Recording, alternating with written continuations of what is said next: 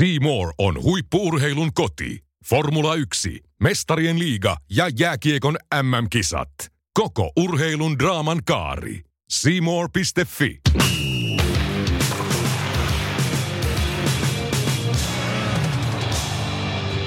kotimeisteri, on sporttimeistereiden special-jakson aika. Vieraana tänään urheilutoimittaja ja selostaja legenda Tapio Suomi. Sporttimeistereiden ennätys pitkässä jaksossa käymme läpi kattavasti Tapio Suomisen huikean uran. Sporttimaistereina yhteistyössä Seemoren kanssa minä Teppo Laaksonen. Ja minä, Julius Sormi. Ja mehän olemme. Sporttimeisterit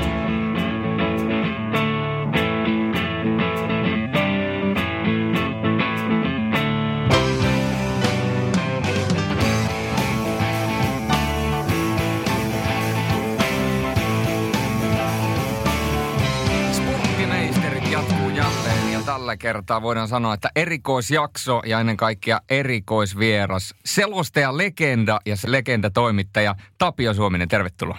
Kiitos paljon, kiitos. Mikä on, miten tällä hetkellä elämä rullaa? Elämä rullaa tällä hetkellä hyvin. Sanotaan näin, että pyörät pyörii oikeaan, oikeaan suuntaan. Siinä on tietysti monta, monta osatekijää taustalla. Mielenterveyteen liittyvät asiat on, on tällä hetkellä semmoisella tolalla, kun ne nyt ehkä voi olla, kun kuitenkin sairaus tuossa mukana kulkee, eli se kaksisuuntainen mielialahäiriö.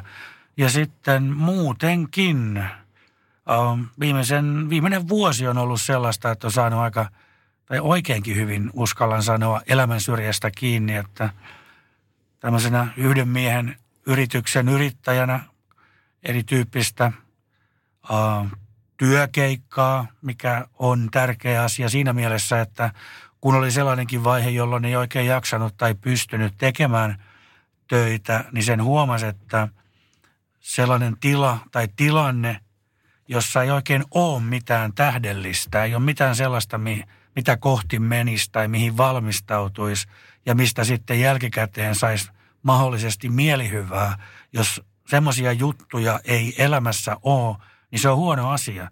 Nyt tilanne on siinäkin suhteessa tosi paljon parempi. On, ja siis ylipäätään kun ajatellaan, on puhuttu tästä, että paljon ihmiset joutuu jäämään nykyään nykyään sairaseläkkeelle, työkyvyttömyyseläkkeelle nimenomaan sen takia, että niin tota, tämä, että on työtä, mielekästä tekemistä, vaikka sitten vähän pienemmissä määrin, niin se on nimenomaan sitä hoitavaa myöskin. Niin se on kovasti terapeuttista, koska tuota, Uh, Okei, okay, oli aika, oli pitkä aika, jolloin mä olin työnarkomaani, voi sanoa näin. Toki tykkäsin työstäni kovasti Ylen urheilutoimittajana. Uh, se meni jossain kohtaa yli 180 reissupäivää vuodessa, on aika paljon. Ja, ja, ja, tota, ja mä luulen, että se saatto olla osasyy siellä taustalla, että sitten aikanaan, aikanaan sairastuin. Mutta että ei tietenkään mikään niin kuin ainoa tai edes keskeinen syy. Nehän on monien asioiden summia, mutta sitten kääntäen, kun pysyy niin kuin maltti ja kohtuus mukana ja vallankin tämmöisessä tilanteessa, missä minä esimerkiksi nyt olen, niin niin kuin sanoit, niin se on tärkeä juttu, se on terapeuttinen juttu ja on siinä mielessä onnekas ja mielissäni, että, että nyt pystyy, niin kuin, pystyy duunia tekemään. Meillä on yhteistä tietysti se, että am, ammatti ja sen lisäksi me ollaan molemmat kotoisin Turusta. Toki mulla, mulla se on ainoastaan syntymäpaikkakunta ja sitten nuoruuden on siellä viettänyt. Ää, jos palataan sinne nuoruuteen, niin kerro vähän ja avaa sitä, että mistä se urheiluinnostus aikoinaan alkoi? Tuota, no ensinnäkin siihen maailman aikaan, 1800-luvulla. Tätä, No 50 vuotta sitten, niin tota, se oli sellaista aikaa, että ei ollut näitä nykypäivän härpäkkeitä. Meillä ei ollut edes telkkaria silloin kotona vielä, kun mä olin ihan pieni poika. Ja, ja se, se tarkoitti kyllä osaltaan sitä, että, että noin niin kuin lähtökohtaisesti kaikki siinä pihapiirin, lähipiirin lapset, niin leikki yhdessä ja liikkuu yhdessä ja, ja sitten myös urheili yhdessä ja hiihtoa ja yleisurheilua ja niin kuin siihen aikaan oli tapana. Ja tuota, mutta sitten semmoinen kuin suurin kimmoke oli sitten kuitenkin äh, vuoden 72 Münchenin olympialaiset, jossa tuota, niin kuin hyvin tiedetään, Lassi Vireen voitti kaksi, kaksi olympiakultaa. Ja tuota, meillä oli ihan uusi telkkari silloin, juuri niitä kisoja varten hommattu. Ja, ja tuota, se teki niin lähtemättömän vaikutuksen pienen pojan mieleen, että mä luulen, että se oli se, niin kuin sit se kimmoke siihen, että, että urheilu alkoi kiinnostaa niin kuin, niin kuin, uh, huomattavasti enemmän ja, ja siitä se lähti. Mm. Tuohon aikaan oli niin kuin yhtenäiskulttuuri, niin nämäkin isot urheilutapahtumat olympialaiset, mutta nämä oli niin kuin valtavan isoja juttuja. Varmasti niin kuin kosketti ihan kaikkia suomalaisia siihen aikaan. No se on totta, koska tuota, tämä, mediaympäristöhän on pirstaloitunut ja sitä kautta sellaiset yhteiset kokemukset tai, tai tunne yhteisestä kokemuksesta television välityksellä, niin sitä ei tänä päivänä enää niin paljon ole. Silloin, silloin tuota – se, se vaikutus oli niin kuin, se kosketti koko kansaa. Jos miettii, että TV-kanavia oli tasan kaksi, Yle 1 ja Yle 2, ja, tuota, ja, ja olympialaisten katsojaluvut saattoi nousta, en nyt tarkkaa lukua tiedä, mutta uskallan niin kuin arvioida, että todennäköisesti Lassen molempia juoksuja – olympiavoittojuoksuja katsoi yli kaksi miljoonaa suomalaista. Eli se kosketti käytännössä kaikkia. Mutta sivumennen sanoen tähän liittyen, niin, niin vaikka tämä mediamaailma on pirstaloitunut ja lineaarinen televisio on, on niin kuin menettänyt tietyllä tavalla merkityksensä, koska, koska lähes kaikki on katsottavissa koska tahansa, mm-hmm. silloin kun haluat, tai kuunneltavissa mm-hmm. silloin kun haluat. Mutta urheilun äh, live tapahtumat, niin nehän on sellaisia, että, että ne on oikeastaan niin kuin nähtävä ja koettava siinä hetkessä, koska sen jälkeen ne on jo, ne on jo niin kuin, ne on mennyt mm. Tietyllä tavalla. Ja siinä on urheilun yksi sauma, että pystyy tarjoamaan tällaisen edelleen, ehkä hiukan pienemmässä mittakaavassa, mutta edelleen – niin kuin yhteisen kokemuksen. Miettikää ensi kesän jalkapallon EM-kisoja. Mm, kyllä sinne mm, keräännytään. Niin, keräännytään. Et, ja koetaan se, että me tässä ja nyt.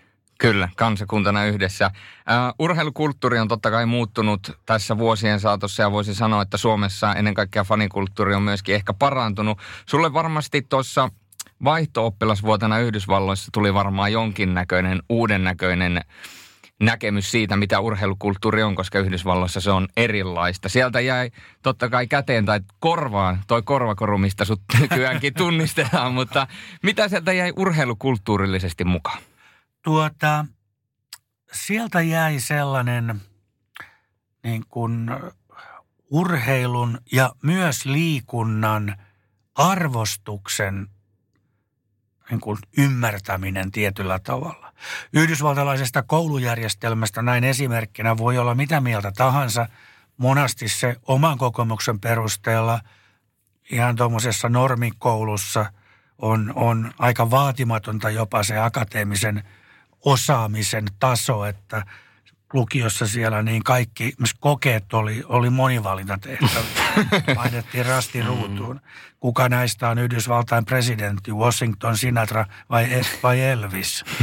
Mutta se liikuntapuoli oli, oli hämmästyttävä kokemus. Mä muistan se hyvin. Meillä oli koululiikuntaa kolmena päivänä viikossa kaksi tuntia kerrallaan. Ja se, sitä kautta kaikki lapset ja nuoret liikkuu. Ja toinen oli sitten se, että – että, että kun mä siinä koulun koripallojoukkueessa menisin sanoa, että pelasin, mutta sanotaan niin, että olin mukana. ja, tota, ja, ja okei, se oli, se oli iso koulu, se oli iso esikaupunkialue, mutta että siihen meidän koulun saliin mahtui 2000 katsojaa ja se oli kaikissa kotipeleissä täynnä, siis lukiopeleissä. 15-16-vuotiaiden 16-17-vuotiaiden poikasten pelissä. Eli se on jotenkin siihen yhdysvaltalaiseen niin kuin, äh, maailmaan tai, tai semmoiseen niin henkiseen ilmapiiriin tämä urheilu ja huippuurheilu. Ehkä se lähtee siitä kilvoittelusta, eikö vaan? Mm. Katsotaan, että kumpi on parempi, kumpi pärjää. Ja kyllähän se edelleenkin näkyy, vaikka, vaikka tietysti koko se kuvio on äärikaupallistunut, mutta tota, vaikka viime yönä, jos miettii, niin Super Bowlia, niin onhan se niin kuin valtava, valtava juttu. On. On, ja varmasti just tällainen kaupallisuus ja tällainen, niin todennäköisesti Yhdysvalloissa sekin oli, oli siihen aikaan Suomen verrattavissa, niin se oli jo aika lailla erilaista. Oli toki, oli toki. Toi kaupallisuus, se, että miten se näkyy yhdysvaltalaisessa ammattiurheilussa, niin siinäkin on muun muassa niin tosi mielenkiintoisia nyansseja. Jos miettii vaikkapa NBA, NHL, Jefu, baseball-joukkueita ja niiden peliasuja, ei mainoksen mainosta. Kyllä. Mm. Ja se on minusta jotenkin tosi hienoa, että se niin kuin on ymmärretty ehkä se, että, että, että tiettyihin asioihin ei sovi koskea. Eikö vaan? Se on ihan totta. Mm. Mä ymmärrän sen sitten kääntää, että jos, jos mietitään niin kuin, jos mietitään niin kuin, tullaan kotisuomeen ja mietitään vaikka lätkäliigajoukkuetta tai mitä tahansa pääsarjajoukkuetta, jonka pitää ne, ne tota, eurot jostain kerätä, niin se, että jos sillä siinä paidassa sitten lukee – se Pekan putkityö, niin se on niin kuin tuhannen euron arvoinen. Että sen takia niitä sitten vaan on. Kyllä, ja sitten kun mennään esimerkiksi kotimaiseen jääkiekko SM-liikaan, niin se ei ole sattumaa, että Kärpillä on tilkkutäkkipaita, Kärpillä on tilkkutäkki jää ja sitten niillä on talous kunnossa, eli mm, sieltähän se mm. tulee. Ö, mutta kuten sanoit, niin joihinkin asioihin asioihin ei pitäisi koskea, jos mietitään vaikka NHL-paitaa, minkä ostat jostain kaupasta, kun se on ihan blankko, siinä on pelkästään se logo, numero ja nimi, niin kyllähän se esteettisesti on huomattavasti paljon kauniimpi kuin sellainen paita, missä on kaikki mm, mahdolliset mm. ruokavaraston mainokset. Kyllä, kyllä. Jos miettii vielä tähän ihan lyhyesti tähän niin jatkoksi, niin jokainen voi tietysti tykönään miettiä, että kuinka tehokkaita esimerkiksi ne paitamainokset on. Että että kuinka monta Saipan tai Jypin pelipaidan mainosta tulee äkkiseltään mieleen. No eipä juurikaan tuu. Mm. IFKlla on se KOF, niin. joka taitaa olla niin kuin kotimaisista äh, tavallaan niin kuin mainos, urheiluseurojen mainosbrändeistä kenties se kovin. No, sä olit myöhemmin sitten Jyväskylässä, sä olit liikuntatieteen yliopiske- opiskelija siellä yliopistossa, sitä kautta päädyit myöskin toimittajan uralle. Oliko sulla lapsena koskaan mitään tällaisia tai nuorena ajatuksia, että olisiko tämä toimittajahomma ehkä sellainen, mikä, mikä voisi olla mun homma? No, ops, anteeksi, vähän kahvikuplia. Tota, tota, ähm, no ei, ei silloin poikasena. Täytyy sanoa, että ei ollut. Mutta siihen liittyy, siihenkin liittyy semmoinen pieni tarina, että tota, puhuttiin aikaisemmin Viranin Lassen juoksuista, niin mulla on jälkikäteen kerrottu, että mä olin kova poika organisoimaan. Mä olin silloin kahdeksanvuotias, yhdeksänvuotias, niin me järjestettiin lähialueen lasten kanssa sitten yleisurheilukisoja – jossa oli muun muassa juoksukilpailut, juostiin sellaista pientä lenkkiä siinä omakotitaloalueella. Ja mulla oli kuulemma tapana aina selostaa kovaan ääneen, että mitä siinä juoksukilpailussa tapahtuu, koska roolit oli jaettu se onnekkain sai olla Lasse Vireen, mutta sitten siellä oli Brendan Foster ja, Emil Pyttemans ja, ja kumppaneita. Ja mun suu kävi kuulemma samaan tahtiin kuin jalat.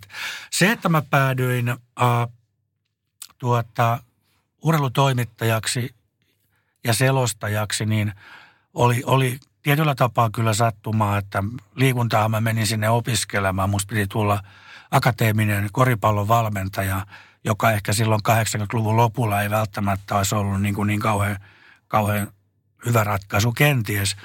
Mutta tota, siinä opiskelujen ohessa sain mahdollisuuden sitten kokeilla selostamista – ja tuota, pai sinne Radio Keski-Suomeen Ylen, Ylen alueelle ja, tota, ja huomasin aika nopeasti, että, että hitto soiko, että tämä on sellaista hommaa, mistä mä tykkään. Eli se oli rakkautta ensisilmäyksellä. Ky- ensi kuulemalta. Ensi kuulemalta. Sanoa, se, oli, se, oli, se oli nimenomaan radio. Radio oli siis eka, eka väline ja siinä on monta, monta, monta tota, niin kuin elämähän aika usein koostuu kuitenkin yhteensattumista, vaikka jokainen meistä ehkä pyrkii niihin niin kuin, uh, vaikuttamaan kertoimiin, että, että asiat ainakin todennäköisemmin toteutuisi. Mutta mut siinä kävi sillä tavalla, että löysin ilmoitustaululta pikkulappusen, josta pyyd, tota, haettiin Radio Keski-Suomeen koripalloselostajaa, koska Honsu, paikallinen Honsu, oli silloin – tota, kun eturivin joukkueita. Muun muassa Markkasen Laurin isä Pekka pelasi silloin koripallomestaruussarjaa ja tota, sattumalta sitten pääsin kokeilemaan, se meni ihan hyvin. Tein sitä vuoden, kaikki pelit, sekä koti- että vieraspelit. Ja sitten astui kyllä sattuma kuvaan niin kuin isosti. Kävi nimittäin niin, että äh, selostin Honsun peliä Jyväskylässä ja sellainen jo edesmennyt koripallovaikuttaja kuin Esko Karhunen, Panterien tausta, taustahahmo, niin tota, oli, oli Keski-Suomessa autolla liikkeellä, kuuli mun selostavan, tykkäs ja soitti tuota yläurheiluun Pentti Salmelle, joka siis on äärimmäisen kova koripallomies Pentille ja että hei, että ootko kuul, ootko tietoinen, että tuolla Keski-Suomessa sellainen nuori kundi, joka, tota, joka kaikesta päätelle ymmärtää jonkin verran koripallosta ja osaa vielä sitä selostaakin. Ja to, se johti siihen, että sitten yhtenä kauniina päivänä puhelin soi, tai kuulutus kuului – liikunnan rakennuksessa, siihen aikaan ei kännyköitä vielä ollut, niin mm. niin kuulutettiin, että Tapio Suomiselle puhelu kansliassa, ehditkö piipahtamaan ja piipailin sinne ja soitto tuli yleurheilusta ja asia oli se, että meillä olisi sulle kesäduunipaikka, tuutko töihin. Wow. Aika Eli, hieno. Näin. Ilman sitä kyseistä selostusta ja sitä, että Kahdusen Esko sattuu olemaan Keski-Suomessa, niin – voi olla, ettei mekään tässä tätä haastattelua tehtäisi. Kyllä, meillä on ennenkin ollut, ollut moni selostaja vieraita, niin aika monilla on tämmöinen sama, että se on tavallaan se on lainausmerkeissä siinä on myöskin sattuma, että yksi asia johtaa toiseen, se ehkä kolmanteen ja siitä se lähtee. Kyllä se, kyllä se aika usein, usein niin, niin taitaa vaan mennä. Hmm. Tähän täytyy lyhyesti mainita, olen tämä aikaisemmin jo maininnut tässä podcastissa, mutta mulla oli samankaltainen tarina, tarina lyhyesti. Istuin Maikkarilla, silloin olin siellä kesätöissä ja mulle tuli puhelu Radio Cityltä ja multa kysyttiin, että haluanko tulla KK-pelejä selostaa Radio Citylle ilman, että mulla oli mitään kontaktia aikaisemmin Radio Citylle. Eli toisin sanoen kukin Mika, terveisiä vaan Mikalle. Niin Mika soitti mulle toisin sanoen sanoakseen, että haluatko toteuttaa oman unelmasi. ei, tar- ei tarvinnut hirveästi miettiä. Juuri näin. Äh, otetaan vielä noista opiskelija-ajoista sellainen hauska kuriositeetti esille. Te teitte silloin aikoinaan maailman ennätyksen. Oliko sata kertaa tuhat metriä tai jotain muuta? Niin muistatko vielä, mitä tälle maailmanennätykselle kuuluu? Nyt mä en tiedä, että, että onko se, onko se tuota edelleen voimissaan. Ja tuota, mutta näin tosiaankin kävi. Kävi sata juoksijaa. Siinä ei ollut pelkästään liikunnan opiskelijoita. Siinä oli Jyväskylän yliopiston opiskelijoita muutenkin. Ja tota, mun täytyy sanoa, että mun suoritus oli, oli äh, suhteellisen heikko, koska se vaati se ennätyksen tekeminen niin kuin kolmen, kolmen minuutin keski ajan, kolme minuuttia per kilometri. Ja tota, Kirvesniemen Harri oli meidän ankkuri. Ja tuota, nyt mä en ihan tarkkaan niitä niin kuin sitä aikaa muista, mutta tilanne oli siis se, kun Harri lähti ankkuriosuudelle, että se piti juosta tonni, joku oli, jos mä muistan oikein, niin 2,32. Ja Harri puristi sen kolme kymmenystä sen alle. Aika hyvin. ja, ja, ja, ja syntyi, mutta silloin elettiin varmaankin kesää tai kevättä, skolu 87. Niin oletan, että – että, että se ennätys ehkä on jo rikottu. Se aikaisempi ennätys taisi olla itse asiassa tsekkiläisillä sekin tämmöinen yliopisto juttu, että lähinnä siinä kai oli kyse tämmöisestä vähän niin kuin yhdessäolosta ja, ja, ja, ja, ja. ja itse asiassa molemmat radiot siellä, paikalliset radiot, eli Radio Jyväskylä kaupalliselta puolelta ja Radio Keski-Suomi Ylen puolelta, niin seurasi tarkkaan myös sen, että miten tämä miten tämä niinku haaste etenee. Sporttimeistereiden erikoisjakso erikoisvieraana Tapio Suominen. Sulla oli Tapsa joku mielenkiintoinen tarina vielä Jyväskylän ajoilta. No tämä liittyy siihen opiskelijaelämään, joka tota, pitää siis sisällään aika monenlaista myös sen opiskelun ohella, mutta se tarina, minkä mä haluan kertoa, liittyy Jukka Vuolioon, jo edesmenneeseen entiseen jääkiekko Kiekon maajoukkuepelaajaan ja tuota, Ilveksen pelaajaan. Jukka oli nimittäin palloilulajien lehtori siellä Jyväskylän liikunnalla. Ja tapana oli siihen aikaan ainakin, että, että use, aika usein keskiviikkoiltaisin käytiin vähän kaupungilla ulkoilemassa. Kutsuttiin ainakin siihen maailman aikaan pikkulauantaiksi, en tiedä onko se sitä enää. Mutta että palvelutunnit oli sitten aina, aina tota, kahdeksasta kymmeneen torstai-aamuisin. Ja muistan sellaisen torstai-aamun, että oltiin hippoksella ulkojäällä. Pakkasta oli aika lailla paljon, mutta siellä me vaan oltiin sen edellisen illan ja vähän yönkin ulkoilun jäljiltä. Eikä siitä oikein tahtonut tulla mitään. Mutta Jukka, hieno mies, vanhan kansan mies, niin tota, hoisi homman omalla tyylikkäällä tavallaan. Sitten kun tunti oli ohi, niin kutsu meidät pojat kokoon ja sanoi, että pojat, tämä ei ehkä ollut mun paras, mun paras pitämäni tunti koskaan, mutta ei tämä ollut kyllä teillekään. oli hyvä. Ruoska sivalsi joka suuntaan. Ruoska sivalsi, mutta sillä tyylikkäästi. Tyylikkäästi, kyllä. Joo, opiskelija vuosien jälkeen siirryt tosiaan työelämään Yleisradion urheilutoimitukseen 80-luvun loppupuolella. Se oli varmasti aika mielenkiintoista aikaa. Tietysti niin kuin sanoit, niin kaksi TV-kanavaa niin edespäin. Paljon oli vielä vanhoja legendoja myöskin. Silloin löytyi Raimo Häyriset, Paavo Nopposet ja niin edespäin siellä. Millainen työympäristö oli mennä? Se kuitenkin aika nuorelle kaverille vielä. No kyllähän se oli semmoinen siihen aikaan, siihen aikaan tota, suurin piirtein oltiin puku päällä töissä, vaikka ei olisi juontovuorossa ollutkaan, että sitä pidettiin semmoisena aika, aika fiininä ja, ja, ja arvokkaana asiana. Oltiinhan nyt kuitenkin televisiossa töissä. Ja siitähän se on tietysti sitten muuttunut ihan, ihan toisenlaiseksi vuosien ja vuosikymmenten uh, myötä, mutta Näkisikö että se voisi nostaa sitä arvokkuutta, jos se vähän palattaisi siihen vanhaan ja otettaisiin jonkinnäköinen pukukoodi sinne? Välttämättä ei, mä sanoisin, että, että tota, kyllä mä itse näen, että semmoinen tietyn tyyppinen niin kuin rennompi ote nimenomaan urheilussa, vaikka välillä sielläkin vakavia asioita käsitellään ja pitää käsitellä, mutta että ehkä semmoinen niin kuin tur, turhan ipottaminen pois. Mutta mut olihan se hienoa aikaa siinä mielessä, että tuota, tietysti olin ensinnäkin onnekas, että satuin sinne pääsemään, koska jos oikein muistan, niin, niin siinä oli niin kuin viiden vuoden tyhjiö, jona aikana ei palkattu ainuttakaan – henkilöä lisää Yle Urheiluun. Ja sattumalta silloin, kun mä olin kesätöissä, niin sitten tuli, tuli niin kuin ikään kuin uusi vakanssi tai päätös siitä, että voitte palkata yhden ihmisen lisää. Se ei liittynyt minuun millään lailla, mutta joku välillisesti. Eli sen mä satuin olemaan kesätöissä silloin. Mutta siitä seurasi se, että mä sain tehdä muutaman vuoden töitä – niin kuin lajin pioneerien kanssa, eli niiden, niiden kanssa, jotka vuonna aika 60-luvun alussa oli käynnistämässä niin kuin TV-urheilua. Radio tietysti jo paljon paljon Martti Jukalasta ja Hillikais Pekasta ja muista lähtien.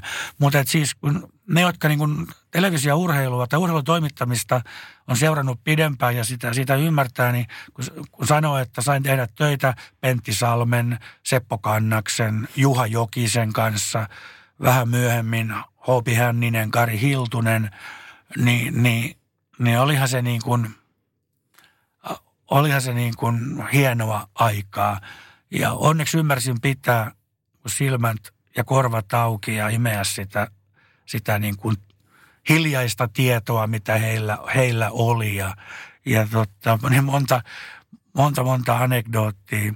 Ehkä mulle päällimmäisenä, yhtenä päällimmäisenä juttuna on jäänyt mieleen Jokisen Juha, joka tota, Juha on 81-vuotias tällä hetkellä muistini mukaan, niin tuota, päällimmäinen muistikuva oli se, että, että koskaan ei ollut kiire, aina otettiin rennosti ja lunkisti, hoidetaan hommat tyylikkäästi, Ja Juha liittyy myös toinen hauska anekdootti, että hän oli myös arvonsa tunteva ja, ja tietyllä tavalla, mitä mä nyt sanoisin, hän ottaa hyödynsi nuorta ja innokasta toimittajapoikaa, eli Suomisen tapsaa, kun siihen aikaan tapana oli se, että hän, joka juonsi urheiluruudun, vaikka lauantai, sunnuntai, oli myös vastuussa sen sisällöstä, eli siitä, että mistä aiheista jutut tehdään ja kuka tekee. Niin ei ollut kerran tai kaksi, kun tota, siinä perjantaina puolelta päivin Juha käveli siihen mun pilttuuseen avokonttorissa ja sanoi, että kuule Tapsa, että tota, mä tuossa lupasin Kristiinalle, vaimolleen siis, että käyn hakemassa vähän kauppatorilta kalaa. Että mulla on tässä kuule tämmöinen lista, että viitsitkö soittaa läpi ja varmistaa, että kaikki on viikonlopuksi järjestyksessä. Ja sinähän soitit. ja minähän soitin. Mm. No tämä selittää, tämä selittää aika paljon sitä sun työetiikkaa ja ennen kaikkea sitä, miksi sä oot Yleisradiolla ollut alusta asti varsin monipuolinen tekijä, että oot tehnyt studiojuontajan hommia haastattelijana ja selostajana heti alusta alkaen. Niin kuinka tärkeänä sä näet sen, että selostajan alulla tai toimittajan aluilla on tavallaan monta asiaa, mihin he keskittyvät aina inserteistä studiojuontamiseen ja selostamiseen, vai olisiko ehkä mahdollisesti parempi, että keskittyisi yhteen ja tekisi siitä spesialiteetinsa itselleen? Mm, kyllä mä näkisin, että siinä on vähän sama tilanne kuin, kuin urheilussa ja sitä kautta huippuurheilussakin, että siellä uran alkuvaiheessa olisi hyvä tehdä mahdollisimman monipuolisesti. Ja, ja, ja sitten se erikoistumisen aika tulee vähän myöhemmin, äh, koska tuota, ainakin mulla on se kokemus, että, että kun on studiossa tekee sitä juontajan duunia, niin, niin jos on aikaisemmin tai kun on aikaisemmin ollut selostajana tai vaikka haastattelijana – tai jutuntekijänä, niin ymmärtää niitä muita rooleja huomattavasti paremmin. Tietää, että, että miksi siellä asiat ehkä tapahtuu tietyllä tavalla ja, ja miten ne on syytä ottaa sitten siinä niin kuin omassa roolissaan huomioon ja päinvastoin. Että kyllä mä, ja kyllähän se ammattitaito tietysti niin kuin, niin kuin kouli. Onhan se niin kuin ihan, ihan päivän selvää, että, että jos mä niin kuin mietin esimerkiksi sellaista tilannetta, että, että jos miettii niin kuin urheilu, urheilutoimittajaa ja sitä urheilutoimittajan ammattitaitoa, niin se, että sä oot ollut kameran edessä, joo, hyvä, mutta se, että sä oot selostanut, niin se, ja, ja sitten sä kuuntelet urheilutoimittajaa, katselet tai kuuntelet tai molempia yhtä aikaa, kun hän tekee esimerkiksi jotain live-raporttia kameran edessä, niin kyllähän se hyvin usein on äärimmäisen luontevaa verrattuna ehkä sellaiseen – jonkun toisen e- elämän alueen toimittajaan, jolta esimerkiksi selostamiskokemus puuttuu kokonaan, eikö vaan? Joo, on, kyllä, kyllä. Ja niin kyky on. tuottaa puhetta tässä ja nyt ilman mitään käsikirjoituksia, niin sehän, se, se on yksi, mikä tulee sen selostamisen kautta. Eli kyllä mä pidän sitä monipuolisuutta arvokkaana. Toki mä ymmärrän myös sit sen, ja silloin aikanahan ei ollut vaihtoehtoja, koska ei ollut, ei ollut sellaista mahdollisuutta, että sä olisit elättänyt itsesi urheiluselostajana. Kun selostettavaa ei ollut. Niin. Mm-hmm. Tänä päivänä meillä on, meillä on kaikki ö, kaupalliset kanavat, maksukorttikanavat ja, ja hurjan paljon niin kuin volyymiä urheilulähetyksissä. Ja sitä kautta myös hurjan paljon selostajia ja kyllä, kyllä se toisaalta sitten, jos miettii, miettii niitä tota noin, Virkkosen Tuomasta ja Alkio Jani ja, ja, ja Kuusisen Ville ja sitten se koko, koko ryhmä, että silloin kun sulla on mahdollisuus keskittyä siihen yhteen, sä voit hankkia sillä elannon, niin ehkä se vie sua kuitenkin selostajana sitten vielä piirun verran pidemmälle ja syvemmälle. Se on just näin. Tänäänkin puhutaan tuossa, meillä on vähän niin kuin ensimmäinen toinen puoli, eikä toisella puolella sitten vähän enemmän vielä selostusasiaa. Mutta miten yleensä tota sun urakaarta Yleisradiossa, niin miten susta tuntui? Tuntuuko, että sä pääsit nopeastikin siellä niin kuin esille vai kasvatettiinko sua pikkuhiljaa niin kuin vaativampiin ja vaativampiin tehtäviin? Mä pääsin suhteellisen nopeasti.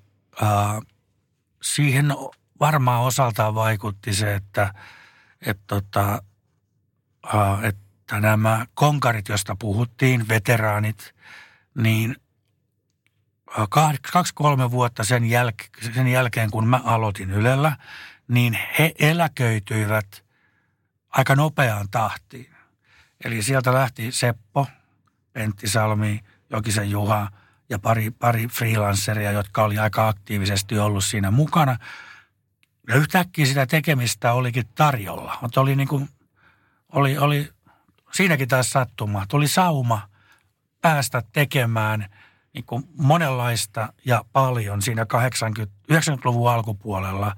Ja, tota, ja kai, kai se, no täy, kai senkin nyt kehtaa sitten ääneen sanoa, että ilmeisesti mä kuitenkin pärjäsin niissä hommissa, niissä eri rooleissa aika, aika hyvin. Ja siinä oli semmoinen juttu, että ne oli tietyllä tavalla niin kuin, tietyllä tavalla niin kuin aina lajikohtaista, tai se rooli oli lajikohtainen hyvin pitkään. Jääkiekossa studioisäntänä, yleisurheilussa haastattelijana, ähm, sitten jossakin kohtaa hiidossa selostajana.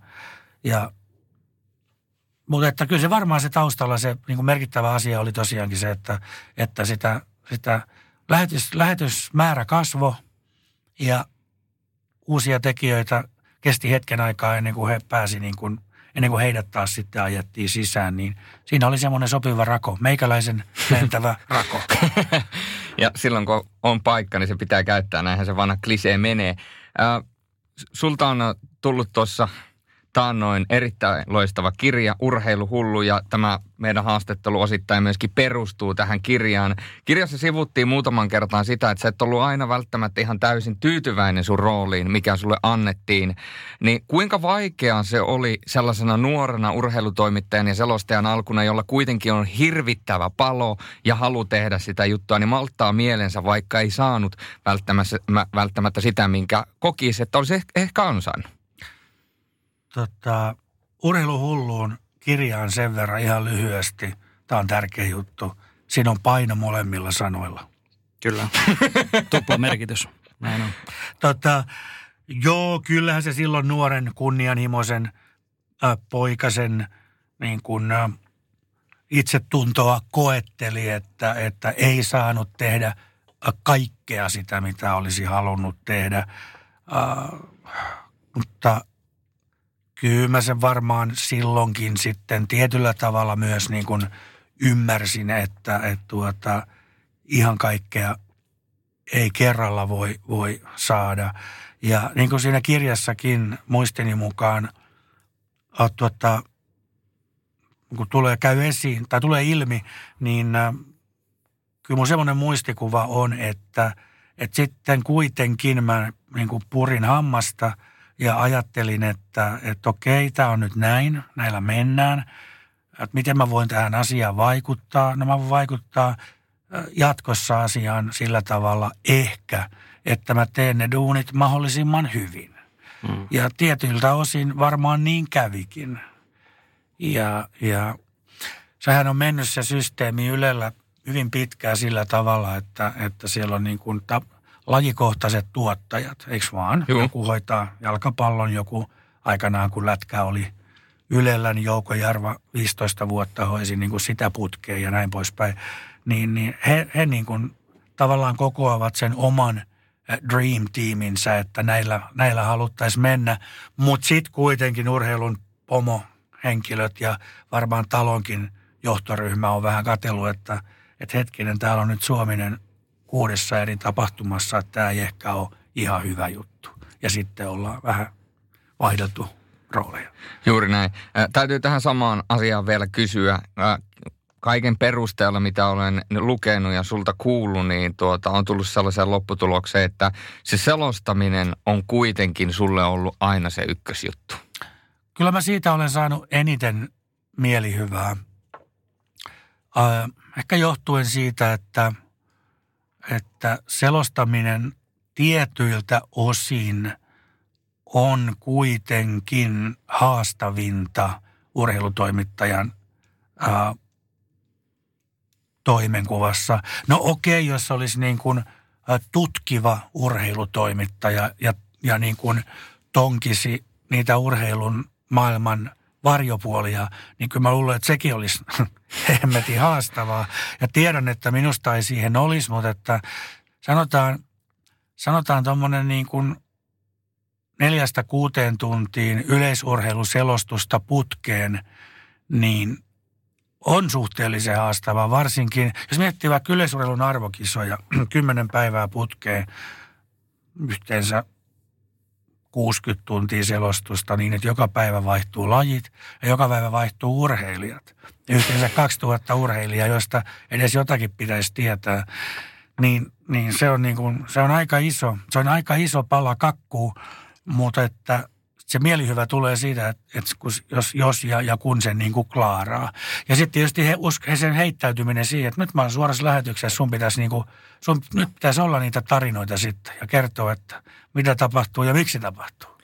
Mutta sähän on tavallaan tehnyt, kun sä oot tehnyt kahta työtä ristiin, niin sä oot tavallaan tehnyt itselle jokaisella – yleisurheiluselostuksella palveluksen siihen, että sit kun sä oot mennyt studioisännäksi, niin sulla on tavallaan ollut tehtynä ne taustat valmiina. Eli voisi kuvitella, että kuitenkin selostajana tulee vähän enemmän taustoja kaivettua kuin studioisäntäjä. Kyllä se näin, kyllä se näin on. Ja tuota, tähän, tähän kohtaan on taas pakko sanoa, että tuo, törmäsin ylevuosina niin, ä, aika usein sellaiseen – väärinkäsitykseen oikeastaan. Siitähän se juontaa. Se saatettiin pukea sanoiksi jotenkin niin, että, että tota, aika kivat on noin sun hommat tapsaa, että tota, selostelet pari-kolme tuntia viikossa – jalkapalloa tai yleisurheilua ja sitten on, sit on duunit tehty.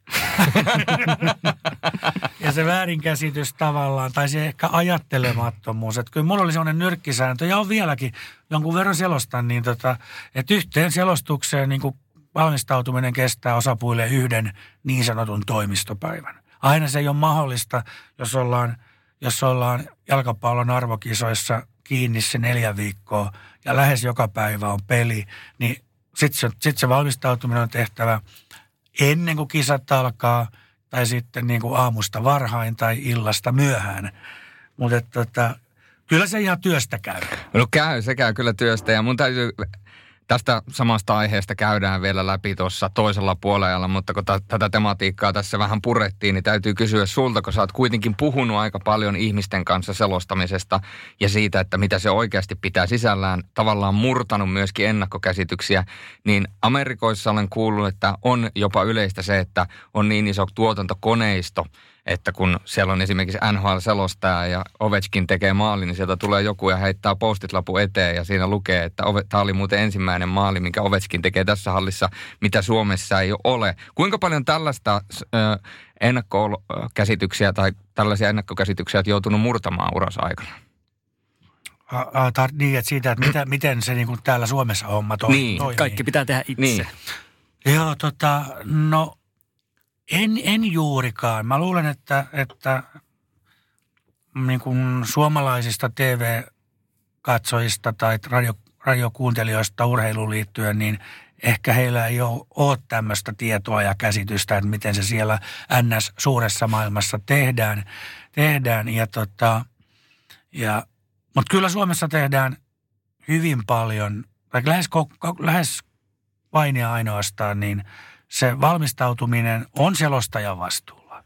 Ja, ja mä oon itse sellainen, että mä tykkään valmistautua hyvin, koska mä haluan, että, että tilanne sitten, kun se kiekko putoo jäähän tai tuomarin pilli soi, peli alkakoon, niin että, että mä oon kartalla ja että mä hallitsen, koska silloin on mahdollista nauttia siitä työstä, että jos sä oot koko ajan vähän niin kuin pelko persissä, että, että se pärjääks mä, tiedäks mä, muistaks mä asiat, niin, niin ainakin silloin se nautinto jää pois.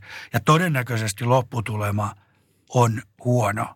Mutta tähän on, taas tulee yksi anekdootti. Tuota, olen hyvin tietoinen tuosta pohjoisamerikkalaisesta toiminnatavasta.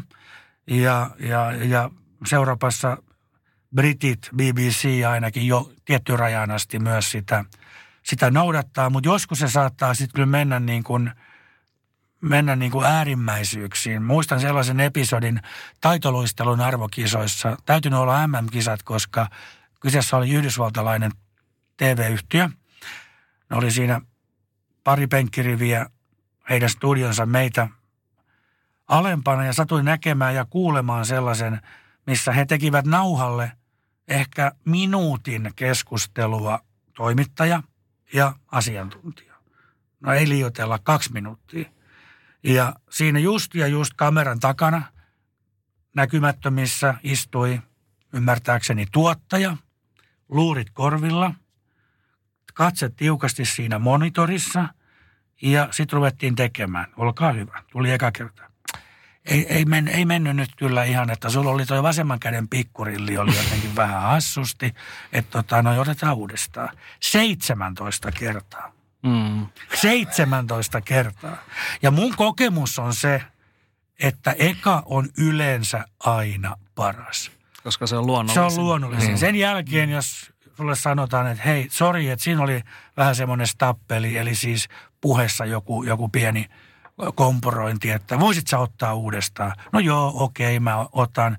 Niin siis saattaa, sit saattaa, jos ei nyt ihan 17, niin ainakin seitsemän kertaa voi tulla helposti, kun live on, live-lähetys on niin paljon, vaikka se on ankarampi, niin se on tietyllä tavalla rennompi siinä mielessä, että, että se on niin kuin tässä ja nyt. Ja jos tulee joku pieni virhe, niin väliäkö sillä?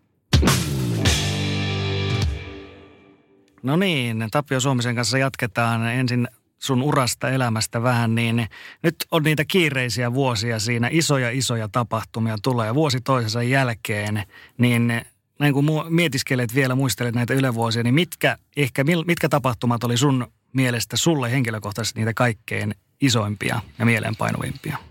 No, jalkapallon arvokisat varmaan nousee sieltä ensimmäisenä. Tuota, sain olla aika monessa mukana. Selostajaroolissa, studioroolissa.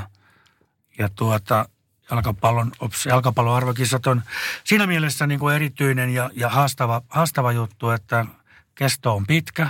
Ja jos selostaa, niin saattaa olla, että on niin kuin kahdeksan, kymmenen päivää putkeen selostus, jolloin se niin kuin tie- tietää, tietää tehneensä.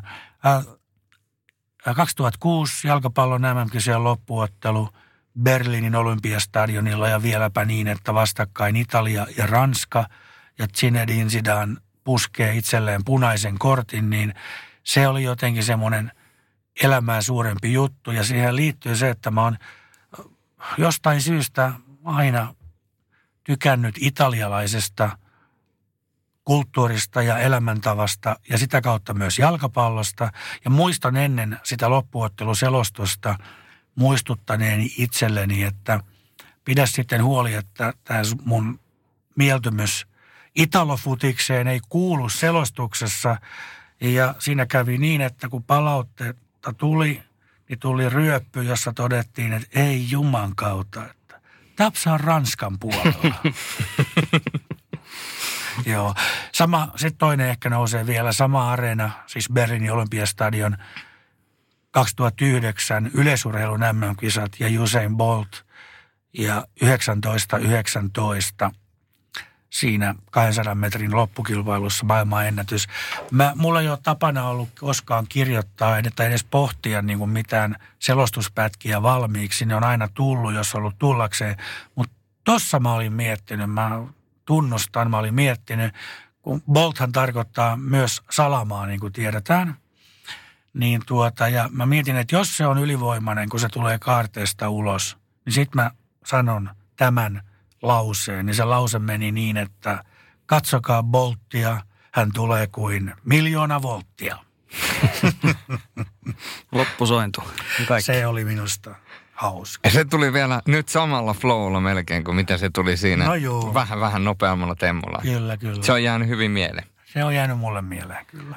No, sitten oli näitä kiireisiä vuosia, niin kuin sanottiin. Voi olla samana vuonna olympialaisia, sitten tulee jalkapalloarvokisoja, yleisurheiluarvokisoja ja kaikkea pienempää siihen päälle vielä. Niin eh, huomasitko sä siinä, tuliko sulla missään vaiheessa tällaisia jotain niin kuin varoitusmerkkejä siitä, että alkaa niin kuin kuormaa olla aika paljon? Joo, tuli tuossa vuosituhannen vaihteessa, kun oli suurimmat ruuhkavuodet, äh, semmoinen 180 matkapäivää pahimpina vuosina, pari vuotta putkeen ja saman aikaan siinä sitten niin kuin siviilielämän puolella perhettäkin perustettiin ja tytär oli pieni, niin kyllä siinä huomasi, että, että nyt, nyt on liikaa, alkaa takki tyhjätä. Ja, ja sitten siihen itse asiassa reagoinkin ja, ja tuota, pyysin esimieheltä, että voisiko hiukan tehdä uudelleenjärjestelyjä, että en työtä pelkää ja haluan olla monessa mukana, mutta raja menee jossain ja, ja ihan hyvä, että niin toimittiin, koska, koska oli, oli vähän takkityhjä siinä kohtaa. Sä kerroit urheiluhullu-kirjassa, että se romahtiminen alkoi Bratislavasta 2011 tietyllä tavalla ja mä olin jollain tavalla todella yllättynyt, koska mä muistan ne kisat tosi hyvin, niin mä muistan mitä siinä on tapahtunut, mä muistan ihmisten presenssiä ja kaikkea muuta. Niin onko sä kattonut itse niitä pätkiä jälkikäteen, koska kirjassa sä sanoit, että, että, että ei kukaan huomannut, eikä kukaan huomannut, mutta olisiko sä itse huoma, huomaisitko sä, jos sä katsoisit jälkikäteen niitä klippejä merkkejä siitä, että nyt ei kaikki ole niin kuin ihan kohdilla? Paha sanoa, koska tuota, ihan tarkoituksella olen jättänyt katsomatta. Ah, en, en, ole, en ole niitä kisoja, niitä kisoja katsonut. Siihen liittyy tiettyjä asioita, joita mä nyt en tässä halua sen tarkemmin avata tai kertoa, mutta se oli ankara retki. Ja, ja mä muistan äh, ystäväni, Ylen kuvanauhoittaja, äh, tai nykyään taitaa olla nimi mediaoperaattori, niin Aaro. Aaro sanoi mulle jossakin vaiheessa siinä ihan ki- kisojen loppuvaiheessa, kun hän tietysti kuvanauhoittajana on seurannut koko ajan, että mitä siellä studiossa tapahtuu. Myös silloin, kun studiokuva ei mene ulos, eikö vaan, vaan että se näkyy vaan Juuri siellä, näin. näkyy siellä monitorilla. Niin sanoi, että, että jumalauta hän ei voi käsittää, että miten sä niin kuin pystynyt kahlaamaan tämän läpi, kun kaikesta näkee, että nyt on niin kuin tosi paha olla. Mm. Ja se pitää paikkansa, näin, näin se oli. Mutta jotenkin sen clownin naamarin sitten aina pystyi niin kuin kasvoilleen loihtimaan ja, ja olemaan niin kuin äh, Risto Reipas, vaikka olo oli jotakin ihan muuta. Jälkikäteen ajatellen, niin tietysti jo silloin olisi pitänyt tarttua asioihin, koska, koska sitten siinä kuluu vielä parisen vuotta siihen, että vasta alkoi niin kuin tulla sitten vahvempia merkkejä siitä, että on, on niin kuin mielenmurheita, mutta tota, tämä on jälkiviisautta. Se meni silloin niin kuin se meni, ja, ja, ja, mutta tässä ollaan. Mutta jos asiasta katsoo positiivista puolta, niin siinä oli myöskin tarinana se, että Vancouverista alkanut kirjaprojekti uhkas jäädä kesken. Mutta sä joka tapauksessa veit sen asian maaliin asti ja siitä syntyi Tapsan takahuoneessa. Niin siinä kävi, niin siinä kävi. Mä tuota, kyseinen hanke oli sellainen, että mä innostuin siitä aluksi ihan valtavasti. No, silloinen pomo, äh, Mennanderin Ari, mut siihen houkutteli ja tuota, mä muistan sen hyvin, että Tapsan takahuonehan perustui blogeihin, blogiteksteihin, mitä mä kirjoitin Yle Urheilun verkkosivuille. Siinä kirjassa on niitä yhteensä 52, ne on aika pitkiä. Ja, mutta eka, ekaan kahteen viikkoon, siis silloin kun oltiin Vancouverin kisoissa, niin ekaan kahteen viikkoon mä kirjoitin kuusi blogia kaiken muun työnteon ohella. Ja mä luulen, että silloin saattoi olla kyllä, nyt, nyt kun sitä mietin, siis tässä ja nyt, niin voi olla, että, että ensimmäiset oireet kaksisuuntaisesta saattoi olla jo silloin, koska mä muistan, että energiaa oli ihan valtavasti, jaksamista oli ihan valtavasti, pää oli täynnä ideoita, ja tota, mutta eihän sitä osannut ainakaan, niin kuin, en, en mä osannut sitä ainakaan huolestunut olla, pikemminkin päinvastoin kiitollinen, että oli niin kuin, koki, että äijä on iskussa. Mutta joo, kyllä se kirja sitten lopulta, lopulta tota, valmiiksi, valmiiksi saatiin, vaikka se loppu viimeinen kuukausi kaksi olikin vähän semmoista itkua ja hammasten kiristystä. Mutta varmasti jälkikäteen on helppo ajatella ja olla onnellinen, että se kirja kaupoista on löytynyt. Joo, se oli, se oli semmoinen vähän niin kuin testi myös itselleni, koska tuota, televisiotyössä kirjoittamista on aika, aika vähän sitten kuitenkin. Okei, reporterina sä kirjoittelet sähkötekstejä ja juttu, juttujen spiikkejä ja niin poispäin, mutta siis tämmöinen niin kuin pidempi, pidempien tekstien tekeminen, niin ei sitä TV-puolella juurikaan ole. Se oli, se oli ihan hauskainen kokemus niin kauan, kunnes siitä tuli sitten loppumetreillä vähän vähemmän hauska. Mm. Niin, totta. Kyllä, siis mielenterveysongelmat ja niistä puhuminen, niin se on Suomessa on edelleen vähän, vähän tällainen tabu. Ja sä oot, tehnyt, sä oot tehnyt ison palveluksen siinä kaikille nykyisille ja tuleville, joilla on samoja ongelmia, että sä oot tullut julkisuuteen näiden asioiden kanssa. Toinen vaihtoehto, että ne hautaisi sinne ja ei kehittäisi jotain muita tarinoita, niin ää, mitä sä itse koet sen julkitulon? Oliko se sulle kuinka niin kuin vapauttavaa vai oliko se hankala tilanne? Se oli vapauttavaa, mutta se, että miksi mä aikanaan tulin tämän asian kanssa ulos syksyllä 2013 ensimmäisen osastohoitojakson jälkeen, niin se lähti hyvin yks, itsekkäistä syistä, koska tilanne, tilanne oli siis se, että mulla meni se kesä 2013, jäi kokonaan väliin saira, sairastumisen tai sairastamisen myötä – mikä tarkoitti sitä, että kaikki ne duunikuviot, mitä oli suunniteltu, myös ne jäi väliin. Ja siellä oli sellaisia mistä, niin kuin, tapahtumia, joihin niin kuin, ö, ö, katsojat varmasti olettiin, että okei, toi on Tapsan homma tai toi on Tapsan homma. Ja sitten yhtäkkiä tilanne oli, olikin se, että ei ollut koko Tapsa enää missään. Ja se johti hirmu huhumyllyyn. Mm. Ja sitten kun mä jälkikäteen, kun se kun, kun se asia sitten siitä hiukan korjaantui, niin tota, kävin kurkkaamassa, että, että mitähän, minkälaisia ajatuksia tämä on nostattanut.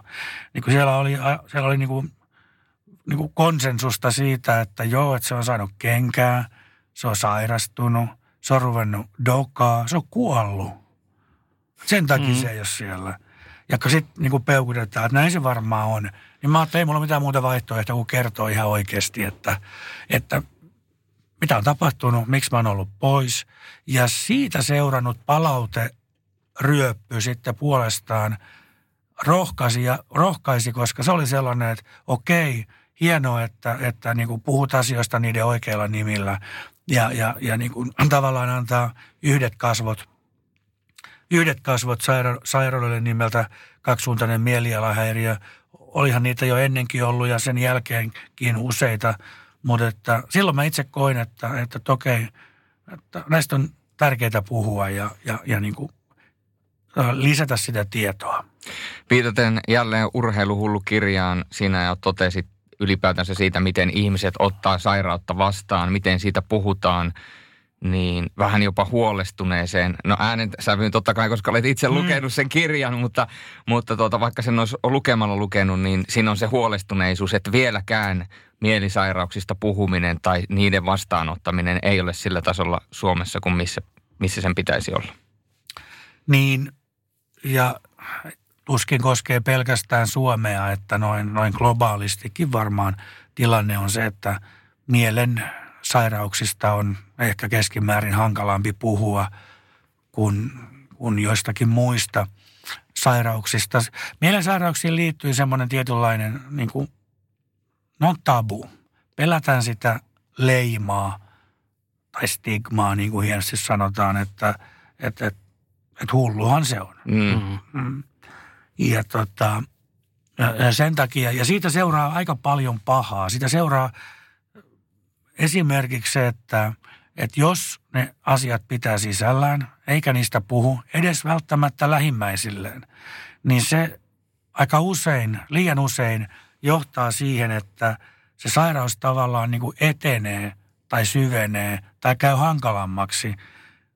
Ja sen sijaan, että haettaisiin apua silloin, kun, kun ne, niitä oireita alkaa tulla, niin verrattuna siihen, että odotellaan – että jos se vaikka menisi pois mm. vuosi tai kaksi tai kolme, on paha olla, sairaus etenee, niin silloin mitä pidemmälle ne menee, niin sitä niin kuin hankalammaksi myös käy se hoito. Mitä aikaisemmin päädään, päästään kiinni, sitä todennäköisempää on, että, että hoito, terapia, lääkehoito, mikä vaan, toimii ja, ja toimii niin kuin nopeammin kuin, kuin sitten joskus vuosien päästä.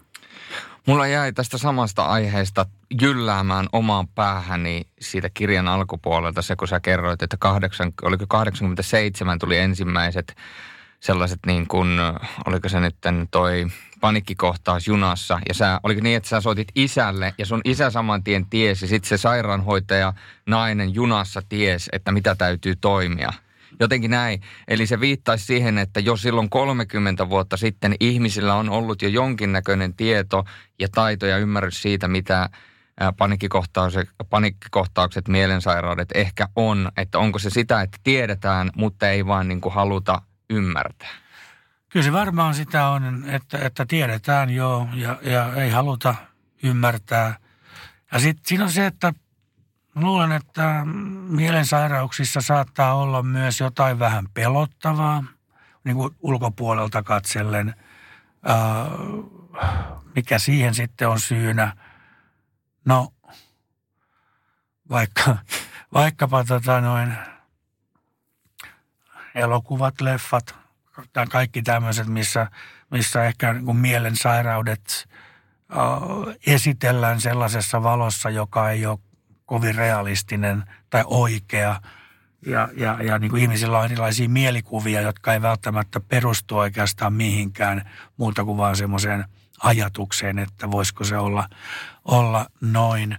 Ähm, mutta mutta tota, musta tässä on niin kuin ihan hirmu tärkeää olisi ajatella tai niin kuin saada sellainen viesti ihmisille eteenpäin, että, tota, että jos nyt vaikka puhutaan minusta, esimerkinomaisesti minusta, kun mä oon tullut tämän sairauden kanssa ulos, niin sen sijaan, että, että ihmiset ajattelisivat, että aa, joo, Suomisen tapsa, silloin se joku mielialahäiriö.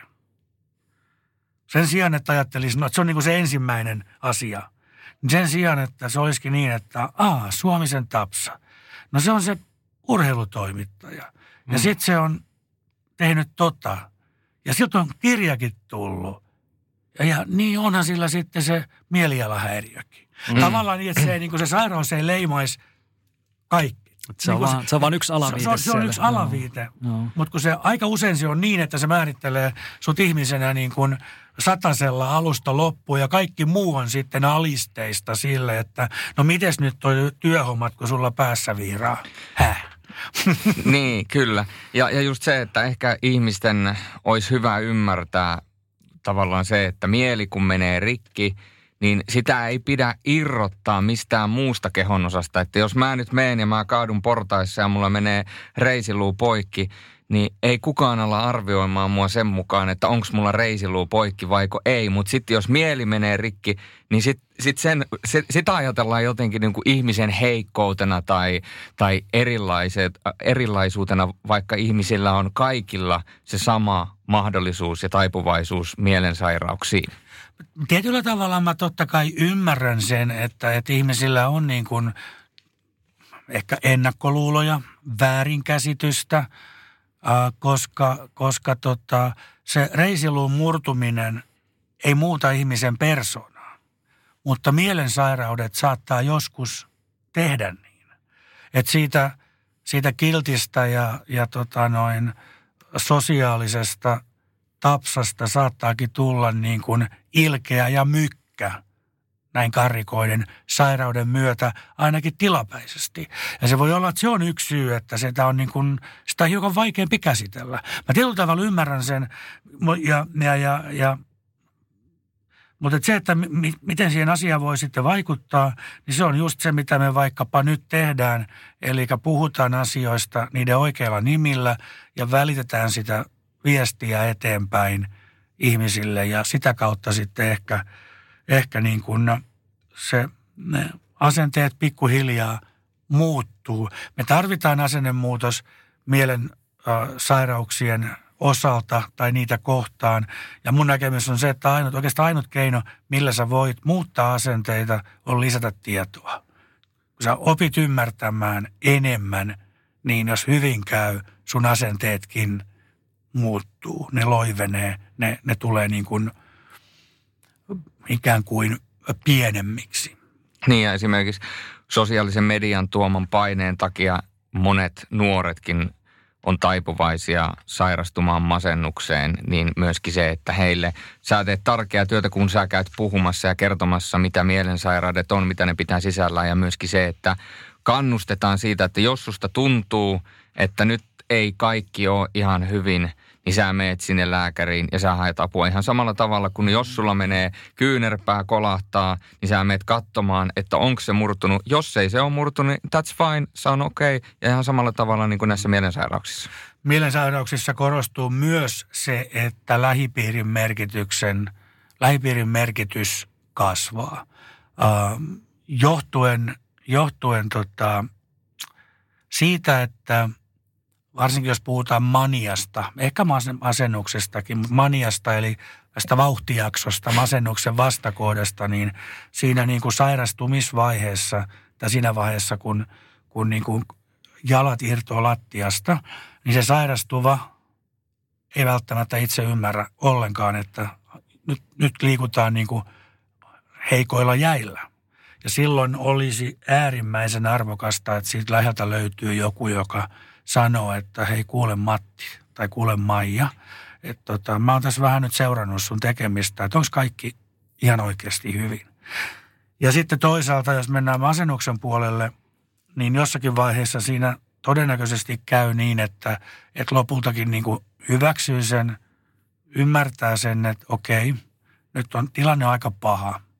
Mutta ei enää välttämättä ole voimia itse hakea apua. Jo se, että sä nouset sieltä sängystä peiton alta turvasta pois pahaan maailmaan, niin saattaa olla niin kuin aivan älyttömän korkea kynnys. Ja silloin on, olisi kyllä, silloin on arvokasta, jos siinä on joku tai joitakin, jotka sanoo, että hei, nyt me tehdään näin. Pystytkö sä vertauttamaan tota millään tavalla normaalielämään? Sitten kun tulee se kaikista synkin kohta, niin pystyykö sitä lähellekään mihinkään normaali elämän osa-alueeseen vertaamaan tai tunnetilaan? No ei, ei, ei kyllä. Jos puhutaan siis ihan semmoisesta niin, niin vakavasta masennuksesta tai mun sairaudessa, eli tässä kaksisuuntaisuudessa niin kuin siitä, siitä uh, niin, no, masennuspuolesta, joka on, on niin kuin tosi voimakas, niin kyllä se on niin kaikki voipa. Se, se maailma on, on synkkä. Ja tota, tämä on lainaus, mä sen jostakin olen lukenut, enkä mä ole ihan varma, että, että, tota, että liittyykö se alun perin tähän vakavaan masennukseen. Mutta mun mielestä tämä lainaus kuvaa sitä tilannetta hyvin. Eli ensin pelkää, että kuolee siihen masennukseen. Ja sen jälkeen pelkää, että ei ehkä kuolekaan. Sporttimaistereissa jatketaan. Teppo Laaksonen, Julius Sorjonen ja Tapio Suominen on meillä vieraana tänään. Nyt hypätään niin sanotusti toiselle puolelle. Puhutaan nyt sitten selostuksesta, niin kuin tuli tässä esille, niin Tapsa se on sulle myöskin erittäin rakas, rakas asia. Tällä hetkellä sä oot sairaseläkkeellä, mutta lisäksi myöskin työelämässä mukana. Muun muassa koripalloselostuksia tällä hetkellä Elisa Viihde-kanavalle. Sulla on oma yritys myös, teet jonkun verran sen kanssa toimintaa. Niin, ja suthan valittiin hiljattain muuten Elmolehden äänestys. Siellä Elmolehden lukijat valitsi sut kaikkien aikojen selostajaksi. Se oli varmasti tuntui hyvälle. No kyllä se tuntui hyvälle. Tota, mä luulen, että, että kaikilla meillä, jotka, jotka niin kuin tavalla tai toisella esiintyy, sitähän urheilutoimittaminenkin sähköisessä mediassa on tietynlaista esiintymistä, niin semmoinen pienen pieni narsisti varmaan istuu tuossa olkapäällä, joka saa mielihyvää siitä, että A, saa olla esillä, tai ainakin niin, että, että se ei ole niin kuin vastenmielistä olla esillä. Ja kyllä kai se meille kaikille sitten, se on inhimillinen tunne, että jos sä saat kiitosta, kiitosta suitsutusta sun, sun te, tekemästä duunista, niin kyllä se hyvältä tuntuu. Mä luulen, että yksi semmoinen tekijä, mikä saattoi vaikuttaa siihen äänestystulokseen, on, on se, että mun ura on ollut tosi pitkä. Ja sitten se on vielä ollut semmoisella aikajanalla, että siellä on se vanha kansakin, joka on kuunnellut mun selostuksia 80-luvun loppupuolelta lähtien. Mutta sitten on tätä nuorempaa kaartia, joka on niinku tottunut ihan toisenlaiseen mediamaailmaan, just maksukortteineen ja, ja, ja se, että sä voit itse määritellä, että mitä mä haluan katsoa, enkö mä halua katsoa tai kuunnella. Niin se tavallaan niin kuin se mun faniryhmä, mm. ikähaitari, mä luulen, että on aika, aika iso. Ja sitten vielä taitoluistelu lajina, joka on niin kuin hyvin voimakkaasti semmoinen laji, jota, jota naiset haluaa katsoa. Mm. Mulla on niin semmoinen fan base. Mm, laa, hyvin laaja. Laaja tietyllä Joo. tavalla. Mutta tämä Elmolehden äänestyksen voittaja, että sä oot kaikkien aikojen suomalainen selostaja, niin tota, se myöskin tavallaan pistää pisteen iin päälle tähän sanontaan koko kansan tapsa. Joo.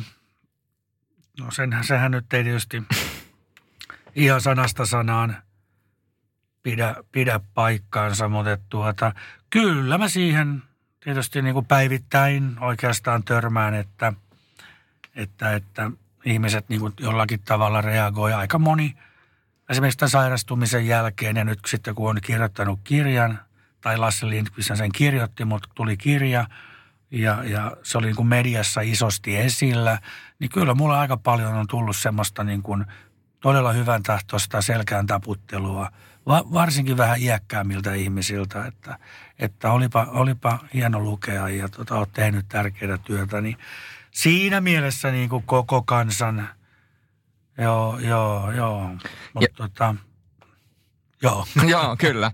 Ja varmasti todella monille selostajan aluille ja toivottavasti myöskin tuleville selostajan aluille olet ollut myöskin esikuvana.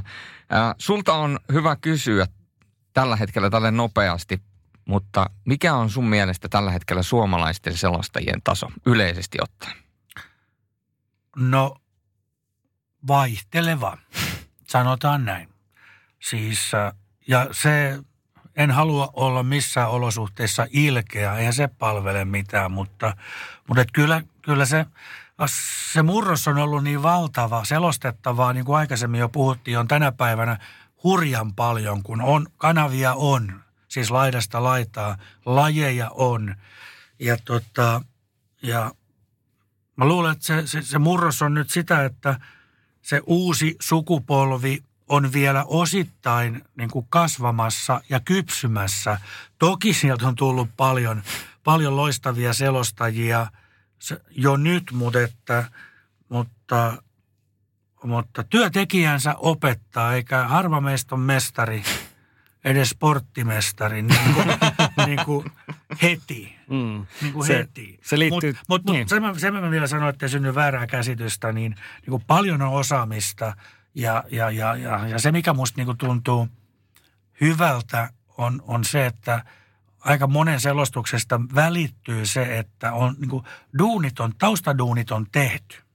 Se on, se on hyvä lähtökohta, mutta että miten niitä, sitä sitten siinä itse live- ja selostustilanteessa hyödyntää, niin se on kokonaan toinen juttu. Voidaan puhua siitäkin vaikka vielä kohta lisää, että mikä on niin kuin hyvän selostuksen tavallaan ydin mun mielestä. Kyllä, mutta siinä se pohja on tietysti just tämä, mihin aiemminkin sivuttiin. Että esimerkiksi kymmenen vuotta sitten niin ei selostettu vielä esimerkiksi kaikkia jääkiekon SM-liigapelejä, telkkari, veikkausliigaa, puhumattakaan näistä pienemmistä lajeista, sarjoista. Eli yhtäkkiä on, on noussut tällainen tarve – sieltä sitten television puolelta, että tarve, on tarvittu hirveästi uusia tekijöitä.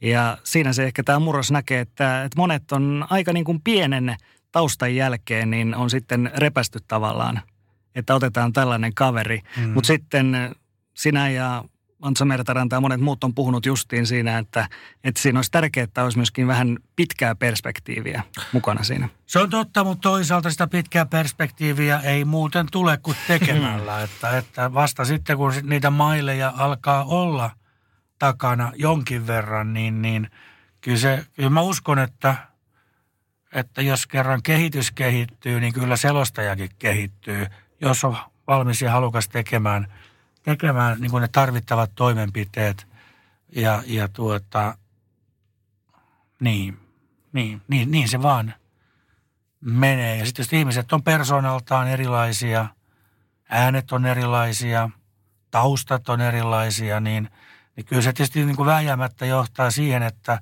että siellä sitä, jonkin verran sitä hajontaa siinä, siinä niin kuin sitten työn laadussa on. Ja toki pitää muistaa se, että, että jos yksi tykkää sitä tyttärestä, niin toinen saattaa tykätä äidistä.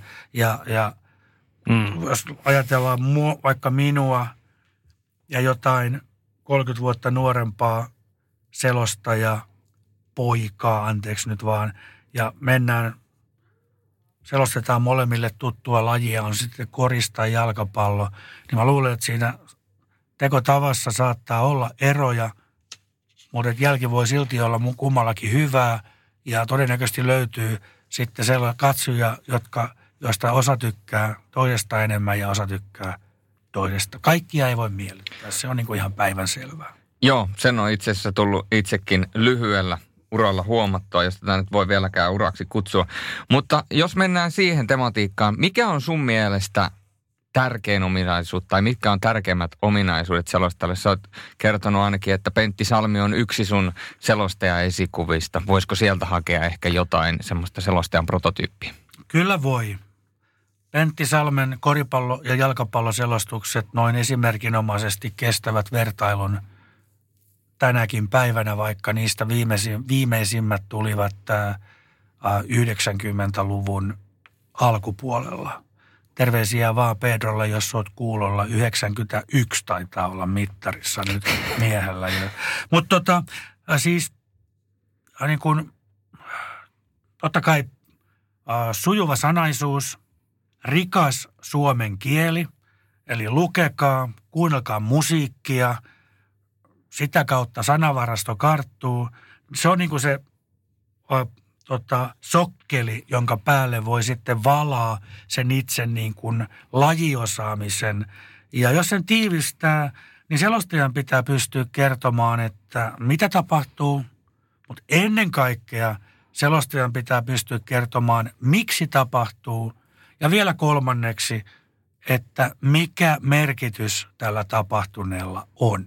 Kakkos- ja kolmos kohta korostuu vielä siinäkin mielessä, että jos käytetään asiantuntijaa – niin kuin usein käy, käytetään, ja musta se on hyvä lisä, jos on toimiva pari, niin sen selostajan ja asiantuntijan pitää olla samalla sivulla, mikä tarkoittaa sitä, että selostajan pitää ymmärtää siitä lajista riittävästi, voidakseen keskustella luontevasti, ja toisaalta asiantuntijan pitää ymmärtää se väline riittävän hyvin, jotta se hänen duuninsa siellä telkkarissa tai radiossa – on niin kuin, uh, jouhevaa ja, ja mukavaa katsella ja kuunnella.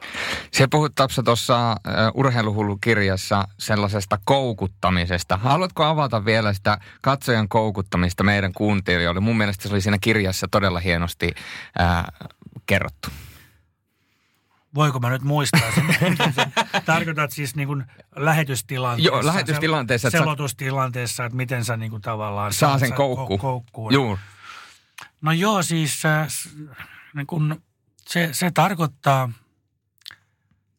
sitä, niin no, koukkua konkreettisesti, mutta en, annetaan sellainen käytännön esimerkki, että, että kun mä menen selostaan, niin mä laadin sellaisen pienimuotoisen käsikirjoituksen itselleni – jos on ihan perusasioitakin, että mikä tapahtuma,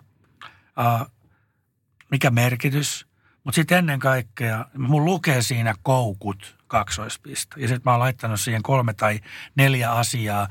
Eli sellaisia asioita, jotka mä koen niin mielenkiintoiseksi ja semmoisia, jotka todennäköisesti toteutuu sen lähetyksen aikana. Että mä ikään kuin syötän ne katsojille, koukutan siis, että näitä asioita teidän kannattaa seurata. Ja on hyvin mielenkiintoista nähdä, että syntyykö, syntyykö tota noin, ä, Jari Litmasen 30. maaottelumaali tänä iltana. Ihan perusasioita, mutta että tietyllä tavalla niin kuin, ä, mä, mä oon sellaisen vertauksen mä oon esittänyt, tämä kestää muutaman minuutin tämä selitys, mutta että niin kuin, mä näen, että hyvällä selostajalla on samanlaisia ominaisuuksia kuin hyvällä matkaoppaalla. Jos miettii tilannetta, että sä lähdet sinne lomareissulle ja sä nouset siihen bussiin siellä kohdemaan lentoasemalla ja sitten siinä on se tunnin ajomatka sinne teidän hotellille. Niin äh, mä koen, että olisi tosi mukavaa, että siinä matkalla olisi sellainen matkaopas, joka aika rauhallisesti toivottelisi tervetulleeksi, sellainen niin kuin fiksusti ja mukavasti. Ja sitten kun se matka etenee, niin pikkuhiljaa alkaa tarinoida siitä, että mitä kaikkea erityistä me tässä matkan aikana nähdään ja mitä kaikkea jännittävää onkaan tulossa sen lomaviikon aikana. Sen sijaan, että hän rupeisi samalla sekunnilla, kun nousee sinne bussiin, niin alkaisi tulla niin kuin konekiväritahtiin, tiedätkö, että jee, tämä on hieno paikka, meillä on, kuulkaa, ette ikinä arvaa, mitä kaikkea jännää. Kuinka kauan semmoista jaksaa kuunnella? No mä jaksan kuunnella minuutin. Tulee ähky. Tulee ähky. Joo. Niin, niin, niin kyllä mä näen, että hyvässä selostamisessa on just paljon sitä, että, että, että, että, että mitä se katsojat pitää saada siihen niin kuin näppiin jollakin tavalla. Ja saada se ote, se koukku, että niin kuin, että se tavallaan, että se ote pitää. Ja ne jää, he jäävät odottamaan ja kuuntelemaan, että, että vau, syntyykö se maali tai, tai mikä se sitten onkaan se koukku. Tarjosit mulla oikein loistava aasin sillä ja kyselemättä kävelen sitä pitkin kohti seuraavaa osiota. Ää, sä puhuit tuosta konekivääritykityksestä, niin sitä voidaan kutsua sun kohdalla sellaiseksi turn off-tyyppiseksi. No, joo, no. Onko jotain muita sellaisia ominaisuuksia selostajassa, jotka saa sulle niin kuin semmoisen turn off-fiiliksen, että ei, tämä ei toimi? No tuota,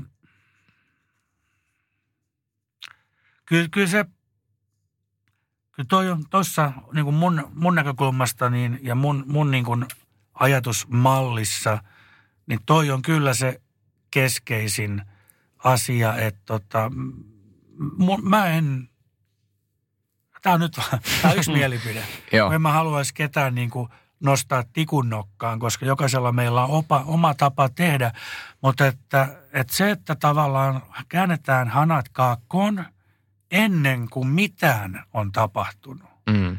niin se ei vaan niin kuin uppoa minuun, koska siinä on musta semmoinen niin kuin, niin kuin logiikan puute, että mitä sä teet sitten, kun oikeasti tapahtuu jotain. Mm. Tai sitten kun tapahtuu oikeasti jotain todella merkittävää.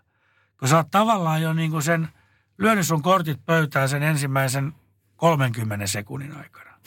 Kyllä. Totta kai, totta kai siinä alussa pitää olla niin kuin, ei se nyt mitään virkamiespuhetta voi olla. Että totta kai se pitää olla. Sehän voisi olla vaikka semmoista sänkykamaripuhetta vähän enemmän, tiedätkö, niin kuin, että vietellään ne katsojat ja kuulijat mukaan, että hei wow, meillä on muuten todella mielenkiintoinen yhteinen iltapäivä tai ilta tässä edessä. Että miettikääpä, mitä kaikkea voikaan tapahtua. Ja sitten mennään pikkuhiljaa eteenpäin ja sitten niitä highlightteja tulee. Uh, selostajat Pelostuskielessä, ainakin Ylellä ja varmasti muuallakin puhutaan niin sanotuista bukkereista. Eli muistiinpanoista, jotka selostaja tekee ennen sen lähetyksen alkua. Tyyli vaikkapa jalkapallopelistä, niin, niin ihan tietysti ne taustat ja perusfaktat, että mikä peli on mestarien liiga, lohko toi, sarjatilanne on tämä, tämän ottelun merkitys on tämä, ketäs mielenkiintoisia pelaajia meillä täällä on. Ja sitten pelaajasta, joka pelaajasta muutama – anekdootti, että Cristiano Ronaldo 1700 mestarien liikamaali tehtynä ja Ei varmaan kaukana. 50 miljoonan dollarin mies, joo. Ja mä teen sen kyllä joka kerta, mutta sitten kun mä menen sinne selostuskoppiin, niin mulla ei ole ne paperit tuossa edessä. Ne on kyllä siinä pöydällä, siinä niin kuin käden ulottuvilla. Mä oon ajatellut niin, että, että, että – että niin kuin, se, on, se on se pelastusrengas, se, se, perus, se taustatyö on tavallaan se pelastusrengas, joka pitää sut pinnalla, sattu mitä tahansa sen lähetyksen tai sen ottelun tai sen kilpailun aikana. Mutta että sä et voi niin kuin tarrautua siihen koko aikaa, vaan sen pitää uskaltaa heittäytyä siitä laiturinokasta sinne veteen, tiedätkö? Hmm. Ja antaa sen tilanteen niin kuin kuljettaa. Ja ja, tota, ja sitten sit toinen pointti on vielä se, että mä uskon vahvasti, että, että, että ainakin it, henkilökohtaisesti, että minä muistan ne asiat niistä urheilijoista, millä oikeasti on merkitystä. Niin ihan oikeasti. Se, että, että tota noin, kenen kanssa se kävi lounaalla 17 vuotta sitten juuri tällä päivämäärällä, niin mm. Kammaan, miksi. Ja sitten toinen juttu on vielä se, että kun kysyit tuossa Tovi, Tovi sitten, että mistä mä en pidä. No mä en pidä siitä, että, että, että selostaja kertoo kaikki ne faktat ja taustat, mitä hän on kerännyt vain sen takia, että hän voisi osoittaa katsojille, kuulijoille, että huomaatteko kuinka tunnollinen poika tai tyttö olen ollut. Mm. Tiedätkö Ne on hyvä, että ne on tiedossa, mutta jollei niillä ole mitään, niin kuin, jollei ne on relevantteja, jollei niillä ole mitään kosketuspintaa siinä just käsillä olevaa ottelua, niin miksi semmoisia kertoo? Ja yleensä mikä, mitä isompi tapahtuma tai parempi peli, niin tavallaan muutenkin silloin niiden merkitys jää pienemmäksi, koska tapahtuu Ne jää muutenkin. pienemmäksi mm. ja silloin se, ja, ja, ja, mutta tämä on nyt yhden miehen näkökulma ja, ja tuota, jokainen tekee tavallaan, mutta kyllä mä niin kuin miettisin tykönäni sitä, että, että kannattaako ne hanat lyödä kaakkoon heti kun aloitetaan ja kuinka paljon sitä pientä niin sanottua nippelitietoa, detaljia kannattaa sinne kertoa. Se on jokaisen oma asia, joutuu miettimään sen niin kuin tykönään. Ja vaikka tämä onkin subjektiivinen näkemys, niin en, en usko, että kukaan ottaa sitä nokkiinsa. Nimittäin tämä ed- ensimmäisenä mainittu niin minä, minä olen omalla urallani ehkä vähän mennyt siihen kategoriaan ja se johtuu siitä, että kun olen niin järkyttävän innoissani vaikka playoff-pelin alussa, niin kun mä menen sinne selostamoon, niin se on niin kuin, se niin kuin räjähtää. Se, mulla niin kuin pää räjähtää siinä mm-hmm. mukana ja sitten sen takia se lähtee niin kuin menemään. Mutta se... Y- ymmärrän tuonkin ihan hyvin ja, tota noin, ja tapoja on monia ja niin kuin mä sanoin tuossa jossakin kohtaa, niin totta hitolla se menee sitten myös niin, että varmasti osa katsojista ja kuulijoista – myös sitten niin kuin arvostaa tavallaan sitä, että, että lyödään niin kuin kaasu pohjaan, kun homma alkaa. Mutta mun tapa on tehdä toinen. Ja se on hyvä pointti, koska olen itse asiassa tietoisesti yrittänyt himmata niin, että alussa lähdettäisiin vain pintakaasulla ja tavallaan sitten lähetys vie mukanaan. Ja sitten mitä noista taustoista tulee, niin täytyy sulle kokeneena selostaja, selostajalle kysyä, että, että eikö tässä tavallaan taustojen, jos sä teet paljon taustoja ja sä alat niitä kertomaan, niin kuin sä sanoit, että tavallaan pädetään sillä omalla ammattitaidolla, sillä on tehty töitä, niin siinähän on olemassa se vaara, että sit sä viet sen pelin pois niiltä katsojilta. Tavallaan sä et enää selosta peliä, vaan sä selostat mm. vaan niitä, mitä sä oot tehnyt muistiinpanoihin. Kyllä, siinä kannattaa sitä asiaa pohtia ja ehkä semmoisen neuvon tohdin antaa – että, että, se, että jos se menisi niin päin, että pelissä tai urheilukilpailussa tapahtuu jotain, joka herättää ajatuksen tai vaatii selityksen tai täydennyksen, niin niin päinhän se toimii hienosti. Että kun se Ronaldo tekee sen maalin numero 1700, niin se, että se tieto on olemassa ja että se voi kertoa – hei, hyvät naiset ja herrat, tässä kävi nyt näin. Eikä niin päin, että sä kertoilet niitä juttujas, taustojas, ja ne ei niin kuin, ne ei niin kuin liity välttämättä millään tavalla siihen, mitä siinä, siellä tapahtumassa just tapahtuu. No niin, jatketaan selostusaiheesta Tapio Suomisen kanssa, niin Aiemminhan hyvin monet yleensä selostusuransa aloitettiin radion puolella, niin kuin Tapsa säkin, sunkin juuret on siellä. Ja siitä mahdollisesti myöhemmin siirryttiin televisioon, niin hyvin monethan on sanoneet, J.P. Jalot ja kaikki muutkin alan legendat sanoneet, että se, että sä oot tehnyt radiota joskus urasvaiheessa, niin se on todella hyvä tällainen korkeakoulu ihan kaiken näköisiin selostustehtäviin. Kyllä, pitää paikkansa ehdottomasti ja tuota, itsekin olen tuota polkua kulkenut. Tosin mun – radiokokemus, radioselostuskokemus on vain yhden talvikauden mittainen aikanaan. Honsun koripallopelejä Radio Keski-Suomeen, Ylen Radio Keski-Suomeen silloin 80-luvun loppupuolella, mutta kyllä se, kyllä se koulii ja opettaa, koska siinä on niin paljon enemmän kuin TV-selostuksessa, että pitää pystyä välittämään, pystyy niin ikään kuin piirtämään se kuva kuulijan mieleen ja, ja tota, se vaatii kyllä, se vaatii kyllä osaamista. Ja näin ollen en yhtään niin kuin ihmettele, että jos niin kuin pitkän linjan radioselostajat, niin, niin on melkoisia jonglöörejä, sanan, sanan taitajia ja suomen kielen taitajia, tunnelman luojia. Tuota, ihan varmasti näin. Tämä maksu mukaan tulo, sehän on siinä mielessä iso kulttuurimuutos siihen, että nämä lähetysten katselijoita, niitä alkaa olla nyt aika monessa kastissa, että on tämä aktiiviporukka, joka viikoittain seuraa tiettyä sarjaa. Sitten tulee arvokisat esimerkiksi, niin yhtäkkiä tehdäänkin miljoona yleisölle ja sieltä tulee hyvin paljon erilaisia katsojia taas mukaan, niin se on varmaan aika haastavaa tehdä lähetystä sille, että pystyttäisiin palvelemaan ihan kaikkia heistä. Tämä on hyvä pointti ja mielenkiintoinen keskusteluna, koska nythän me ollaan paljon puhuttu siitä, että tarkasteltu, pohdittu sitä, että minkälaisia asioita selostajan pitää ottaa huomioon niin kuin itsessään ja ehkä siinä urheilutapahtumassa, mutta loppupeleissähän kysymys on kuitenkin siitä, että, että kuulijoille – katsojille ja kuulijoillehan radio- ja TV-työtä tehdään. Ja, ja sekin kannattaa, tai se pitää ottaa huomioon. On ihan eri asia selostaa äh, maksukortin takana jääkiekon SM-liigaa tai jalkapallon valioliigaa, kun vaikkapa SM-hiihtoja Ylen kanavilla tai, tai ensi kesän jalkapallon EM-kisoja Ylen kanavilla tuota, niin kuin maksukorttipuolella, niin mä näkisin, että sä voit aika turvallisin mielin, ja voitkin hyvin turvallisin mielin olettaa, että mulla on niin kuin semmoinen yleisö, joka on oikeasti hyvin syvällä tässä lajissa. Ja, ja silloin sun ei, silloin, silloin niin kuin tämmöisen lajitermistön käyttäminen, jopa tiettyjä slangi – termien käyttäminen on mun mielestä ihan, ihan fine. Mulla sanoa itsellä käytännön esimerkki. Erinäisistä syistä johtuen, niin 2016 Rion olympialaiset, niin mä olinkin silloin yhtäkkiä golf-selostaja.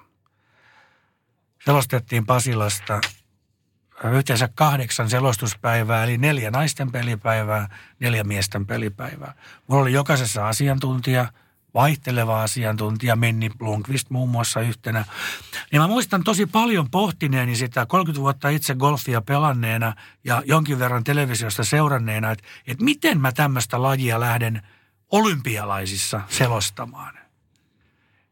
Että puhuks mä niinku kylmän viileästi vaan rauta ysistä tai, tai, tai, tai hiekkavedgistä tai, tai, tai driveista tai feideistä tai huukeista, vai rupeeks mä avaamaan lähestulkoon kaiken.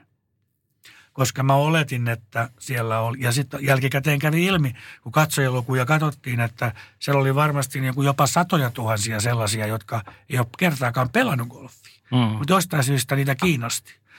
No me päädyttiin sitten semmoiseen keskitiehen niin, että mä tietyt asiat pyrin niin kuin, äh, suomentamaan – mutta asiantuntija sai koko ajan puhua vain ja ainoastaan sitä asiantuntijan golfkieltä, koska me haluttiin totta kai pitää myös huolta niistä, niistä katsojista, jotka sitten on niitä heavy tässä kyseisessä laissa. Mutta toinen pohdinta on hyvä tehdä meidän itse kunkin selostajan, että kelle mä selostan – ja mitä se, mitä se sitten käytännössä tarkoittaa?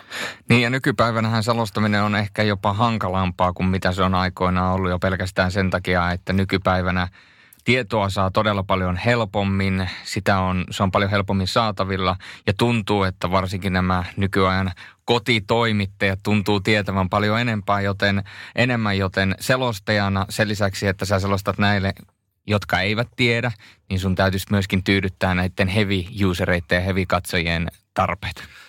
Siinäpä on aika äh, haastava yhtälö. Tuota, pari, pari asiaa tuli mieleen. Ensinnäkin kun puhuit siitä, että aikaisemmin tietoa ei ollut samalla tavalla käytettävissä kuin nyt. Se pitää tismalleen paikkansa.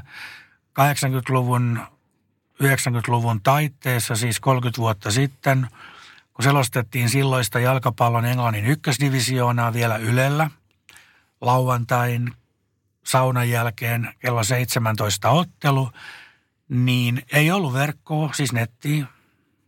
Oli tilattuna tämmöinen kausiennakko, kirjanen, jossa oli kaikki joukkueet esitelty. Ja sen lisäksi tilattiin Tampereen Tohloppiin Ylelle, josta ne selostukset tehtiin, niin edellisen viikonvaihteen, muistini mukaan niin kuin lauantai, sunnuntai, maanantain, muutama britti sanomalehti. Eli sinne tuli, tuliko The Times, tuliko Guardian, Daily Telegraph. Ne tuli niin kuin torstaina viimeistään perjantaina. Ja niistä jutturaporteista sitten niin kuin hakemalla haettiin, että, että löytyisikö täältä jotain mielenkiintoista.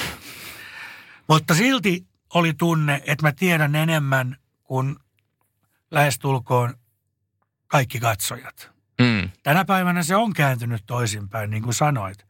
Kyllä mä sen tiedostin vaikka siinä Rion golf-selostuksessa, että voi voi, siellä on, siellä on vastaanottimen ääressä aika monta sellaista, joka on tässä lajissa huomattavasti syvemmällä kuin minä.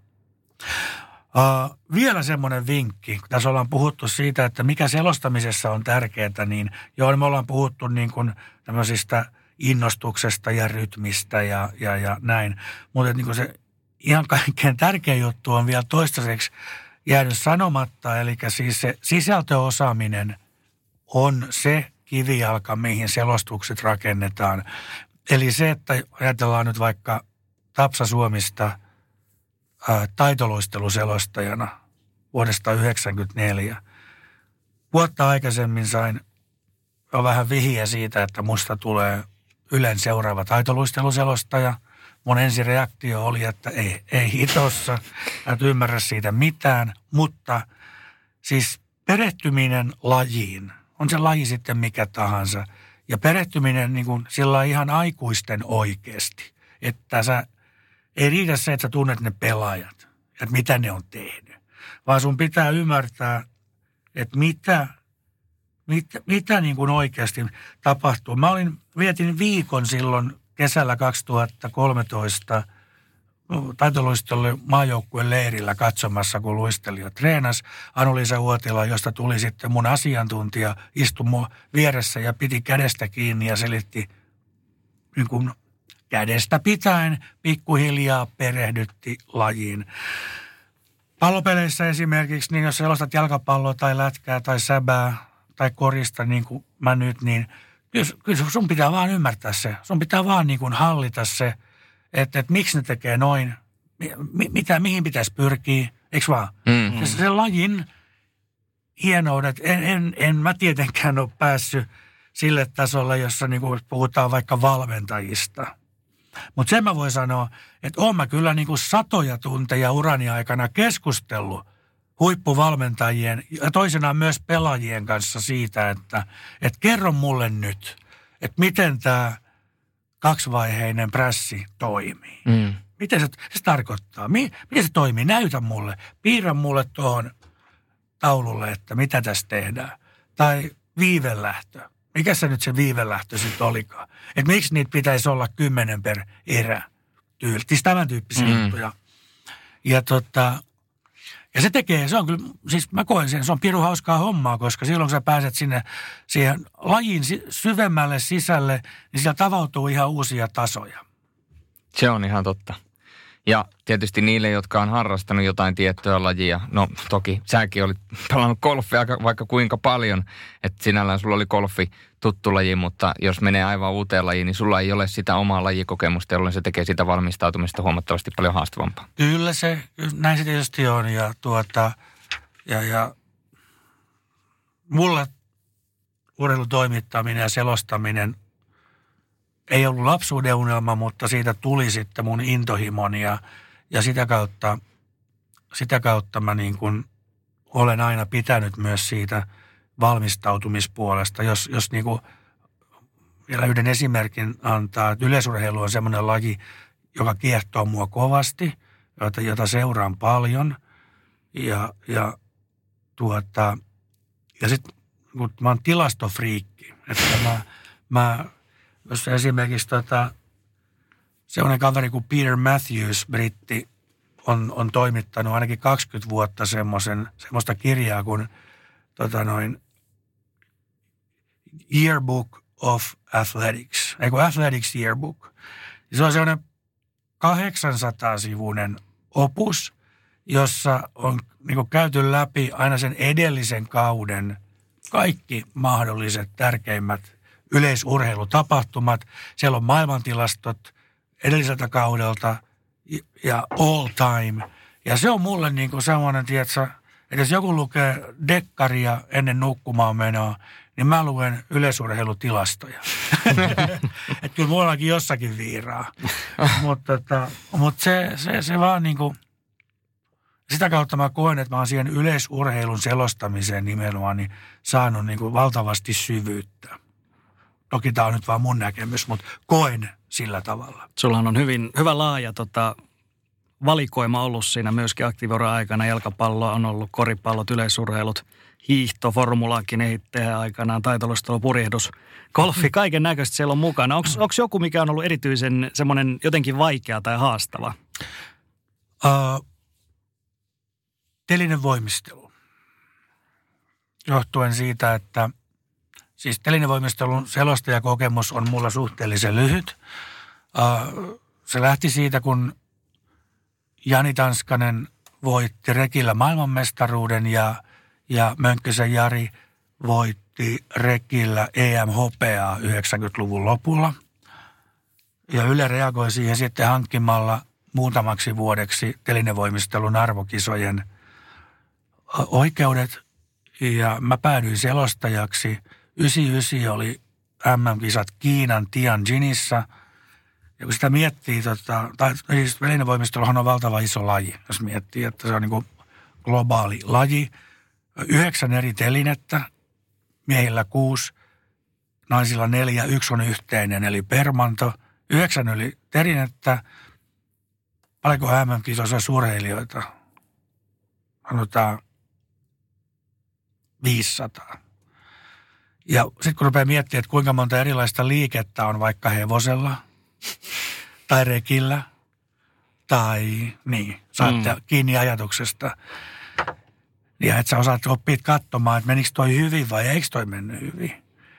Mä, sit, siitä ei tullut iltalukemista, koska se olisi vienyt yöunet, mutta mä hommasin sellaisen tota, semmoisen ehkä tuumanpaksuisen vihkosen, jossa oli käyty käytännössä – kaikkien telineiden kaikki merkittävät liikkeet semmoisin graafisin niin kuin kuvin. Ja, ja sitten kun niitä, niitä alkoi tulla niin kuin satoja, mm. ja sitten sit rupesi pää räjähtämään. Mutta onneksi, onneksi tota, Sami Kalaja, ää, entinen taitoluisteluvalmentaja, sen jälkeen urheilujohtaja monella rintamalla, niin tota, Sami oli mulla hyvä asiantuntija ja me me pärjättiin, mutta voin tunnustaa, että en päässyt telinevoimistelussa niin kuin lähellekään sitä, mihin mä olisin halunnut päästä. Osin johtuen siitä, että me muistaakseni tehtiin niitä vaan kaksi vuotta ja sitten, sitten kun nämä Jani ja Jari, heidän uransa päättyi, niin sitten sit todettiin, että nyt ei ehkä enää sitten jatketa. Tämä toi vähän perspektiiviä siihen ajattelumalle, että voi Tapsako, sulla on helppo työ, käy vähän kolme tuntia sellaista. vähän, joo. Mutta mut tähän samaan asiaan liittyen, niin miten sä koet, kun mietitään työmäärä suhteutettuna siihen, kuinka paljon me ollaan sitten telkkarissa siis esillä. Esimerkiksi jos mietitään vaikka joku jalkapalloottelu, niin sulla voi helposti mennä yhteen jalkapallootteluun 10-20 tuntiakin taustatietoihin aikaa. Riippuu kuinka paljon sä jaksat niitä tehdä. Niin, niin Minkälainen se arvostus sun mielestä selostustyötä kohtaa? Onko se riittävä siihen työmäärään nähden? Kyllä mä koen, että, että, että on.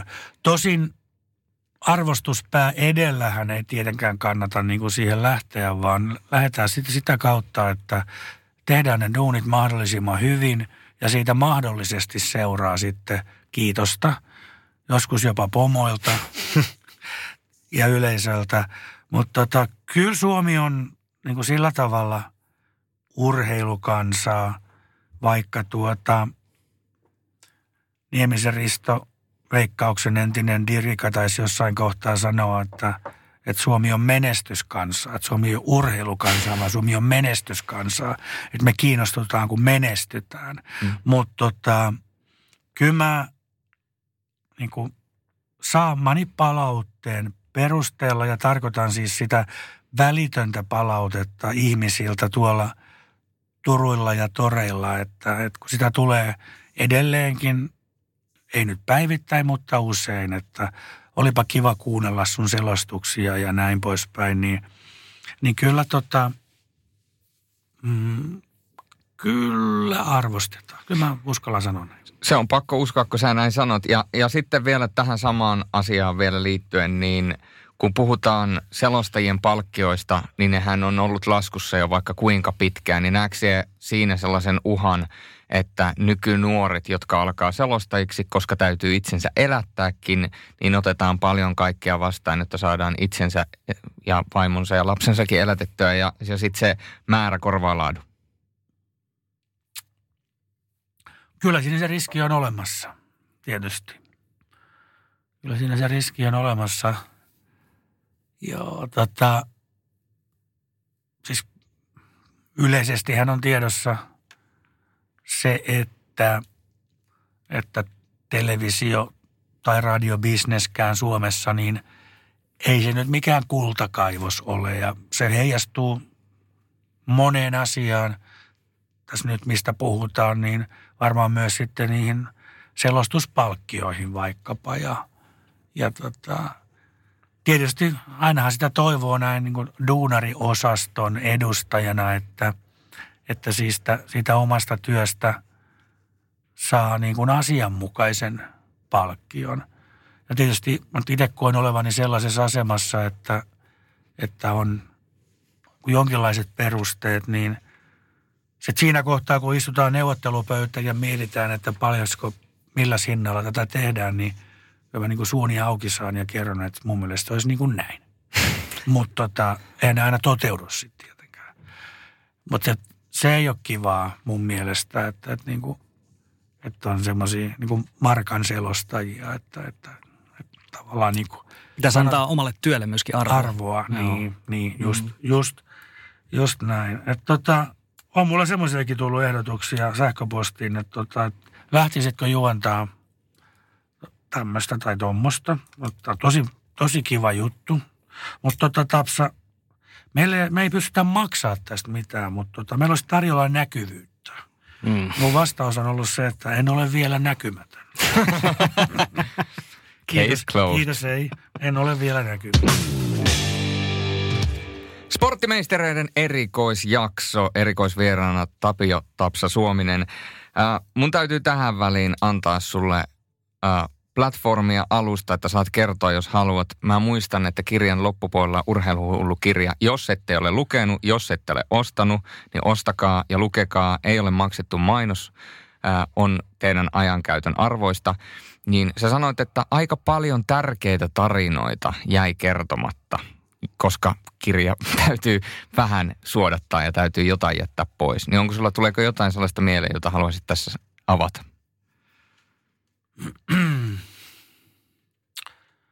No ei, ei äkkiseltään tuu. Mä viittasin sillä ehkä noihin mielenterveyden asioihin ja, ja, ja niin kuin semmoisiin ihan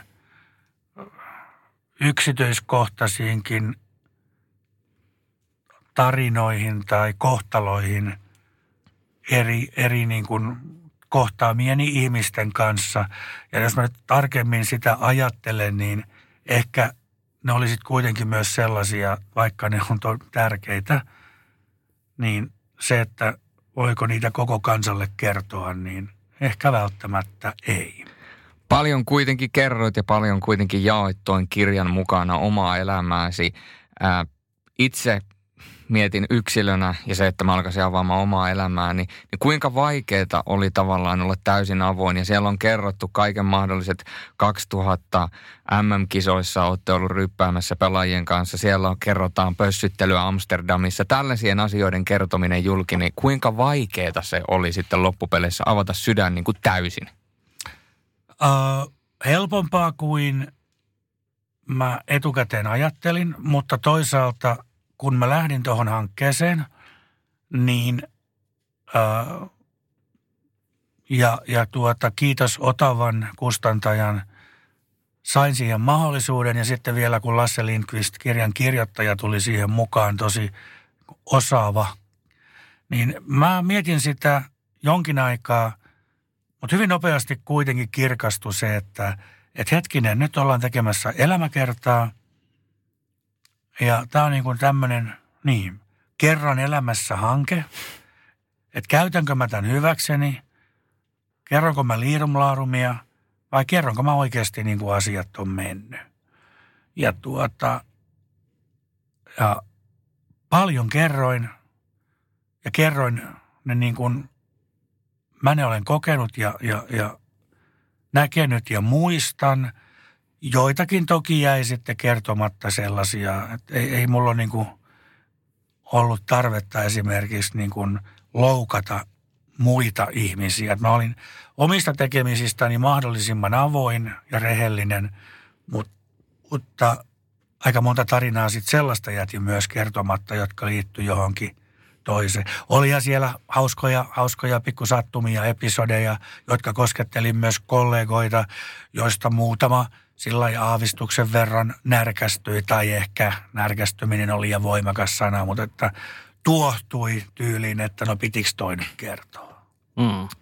M- mutta oli mun mielestä hienoa, että, että ne kerrottiin ja ennen kaikkea se, että sä toit hyvin esille sen, että selostajan ja studioisännän työ, niin se vaatii myös mentaalista vahvuutta just siitä, että aikoinaan, äh, kun sä olit, mä en muista mitä kisoja sä olit silloin juontamassa, niin jo edes mennyt ohjaaja Heikki Roivas sai silloin epilepsiakohtauksen siellä studiossa. Ja sulle vaan niin kuin, sä et tiennyt mitä tapahtuu, sä vaan kuulet älämölyä ja sit sulle sanotaan, että Tapsa, ole hyvä ja juonna ja sit sun täytyy juontaa ihan samalla tavalla Tami MM-kisoissa, jääkiekko MM-kisoissa, niin takareisi meni, kun olitte pelaamassa pudista. Ja sitten se takareisi hajalla siellä kommentoi aina peliä erätaululla ja loppujen lopuksi se nostetaan sitten aina peliajaksi ylös ja laitetaan takareiteen jääpussia. Et siellä kulisseissa tapahtuu koko ajan kaikkea sellaista, mitä kansa ei näe ja siitä huolimatta teidän täytyy ammattitaidolla vetää ne lähetykset alusta loppuun. Mm, niin, kyllä siellä tietysti,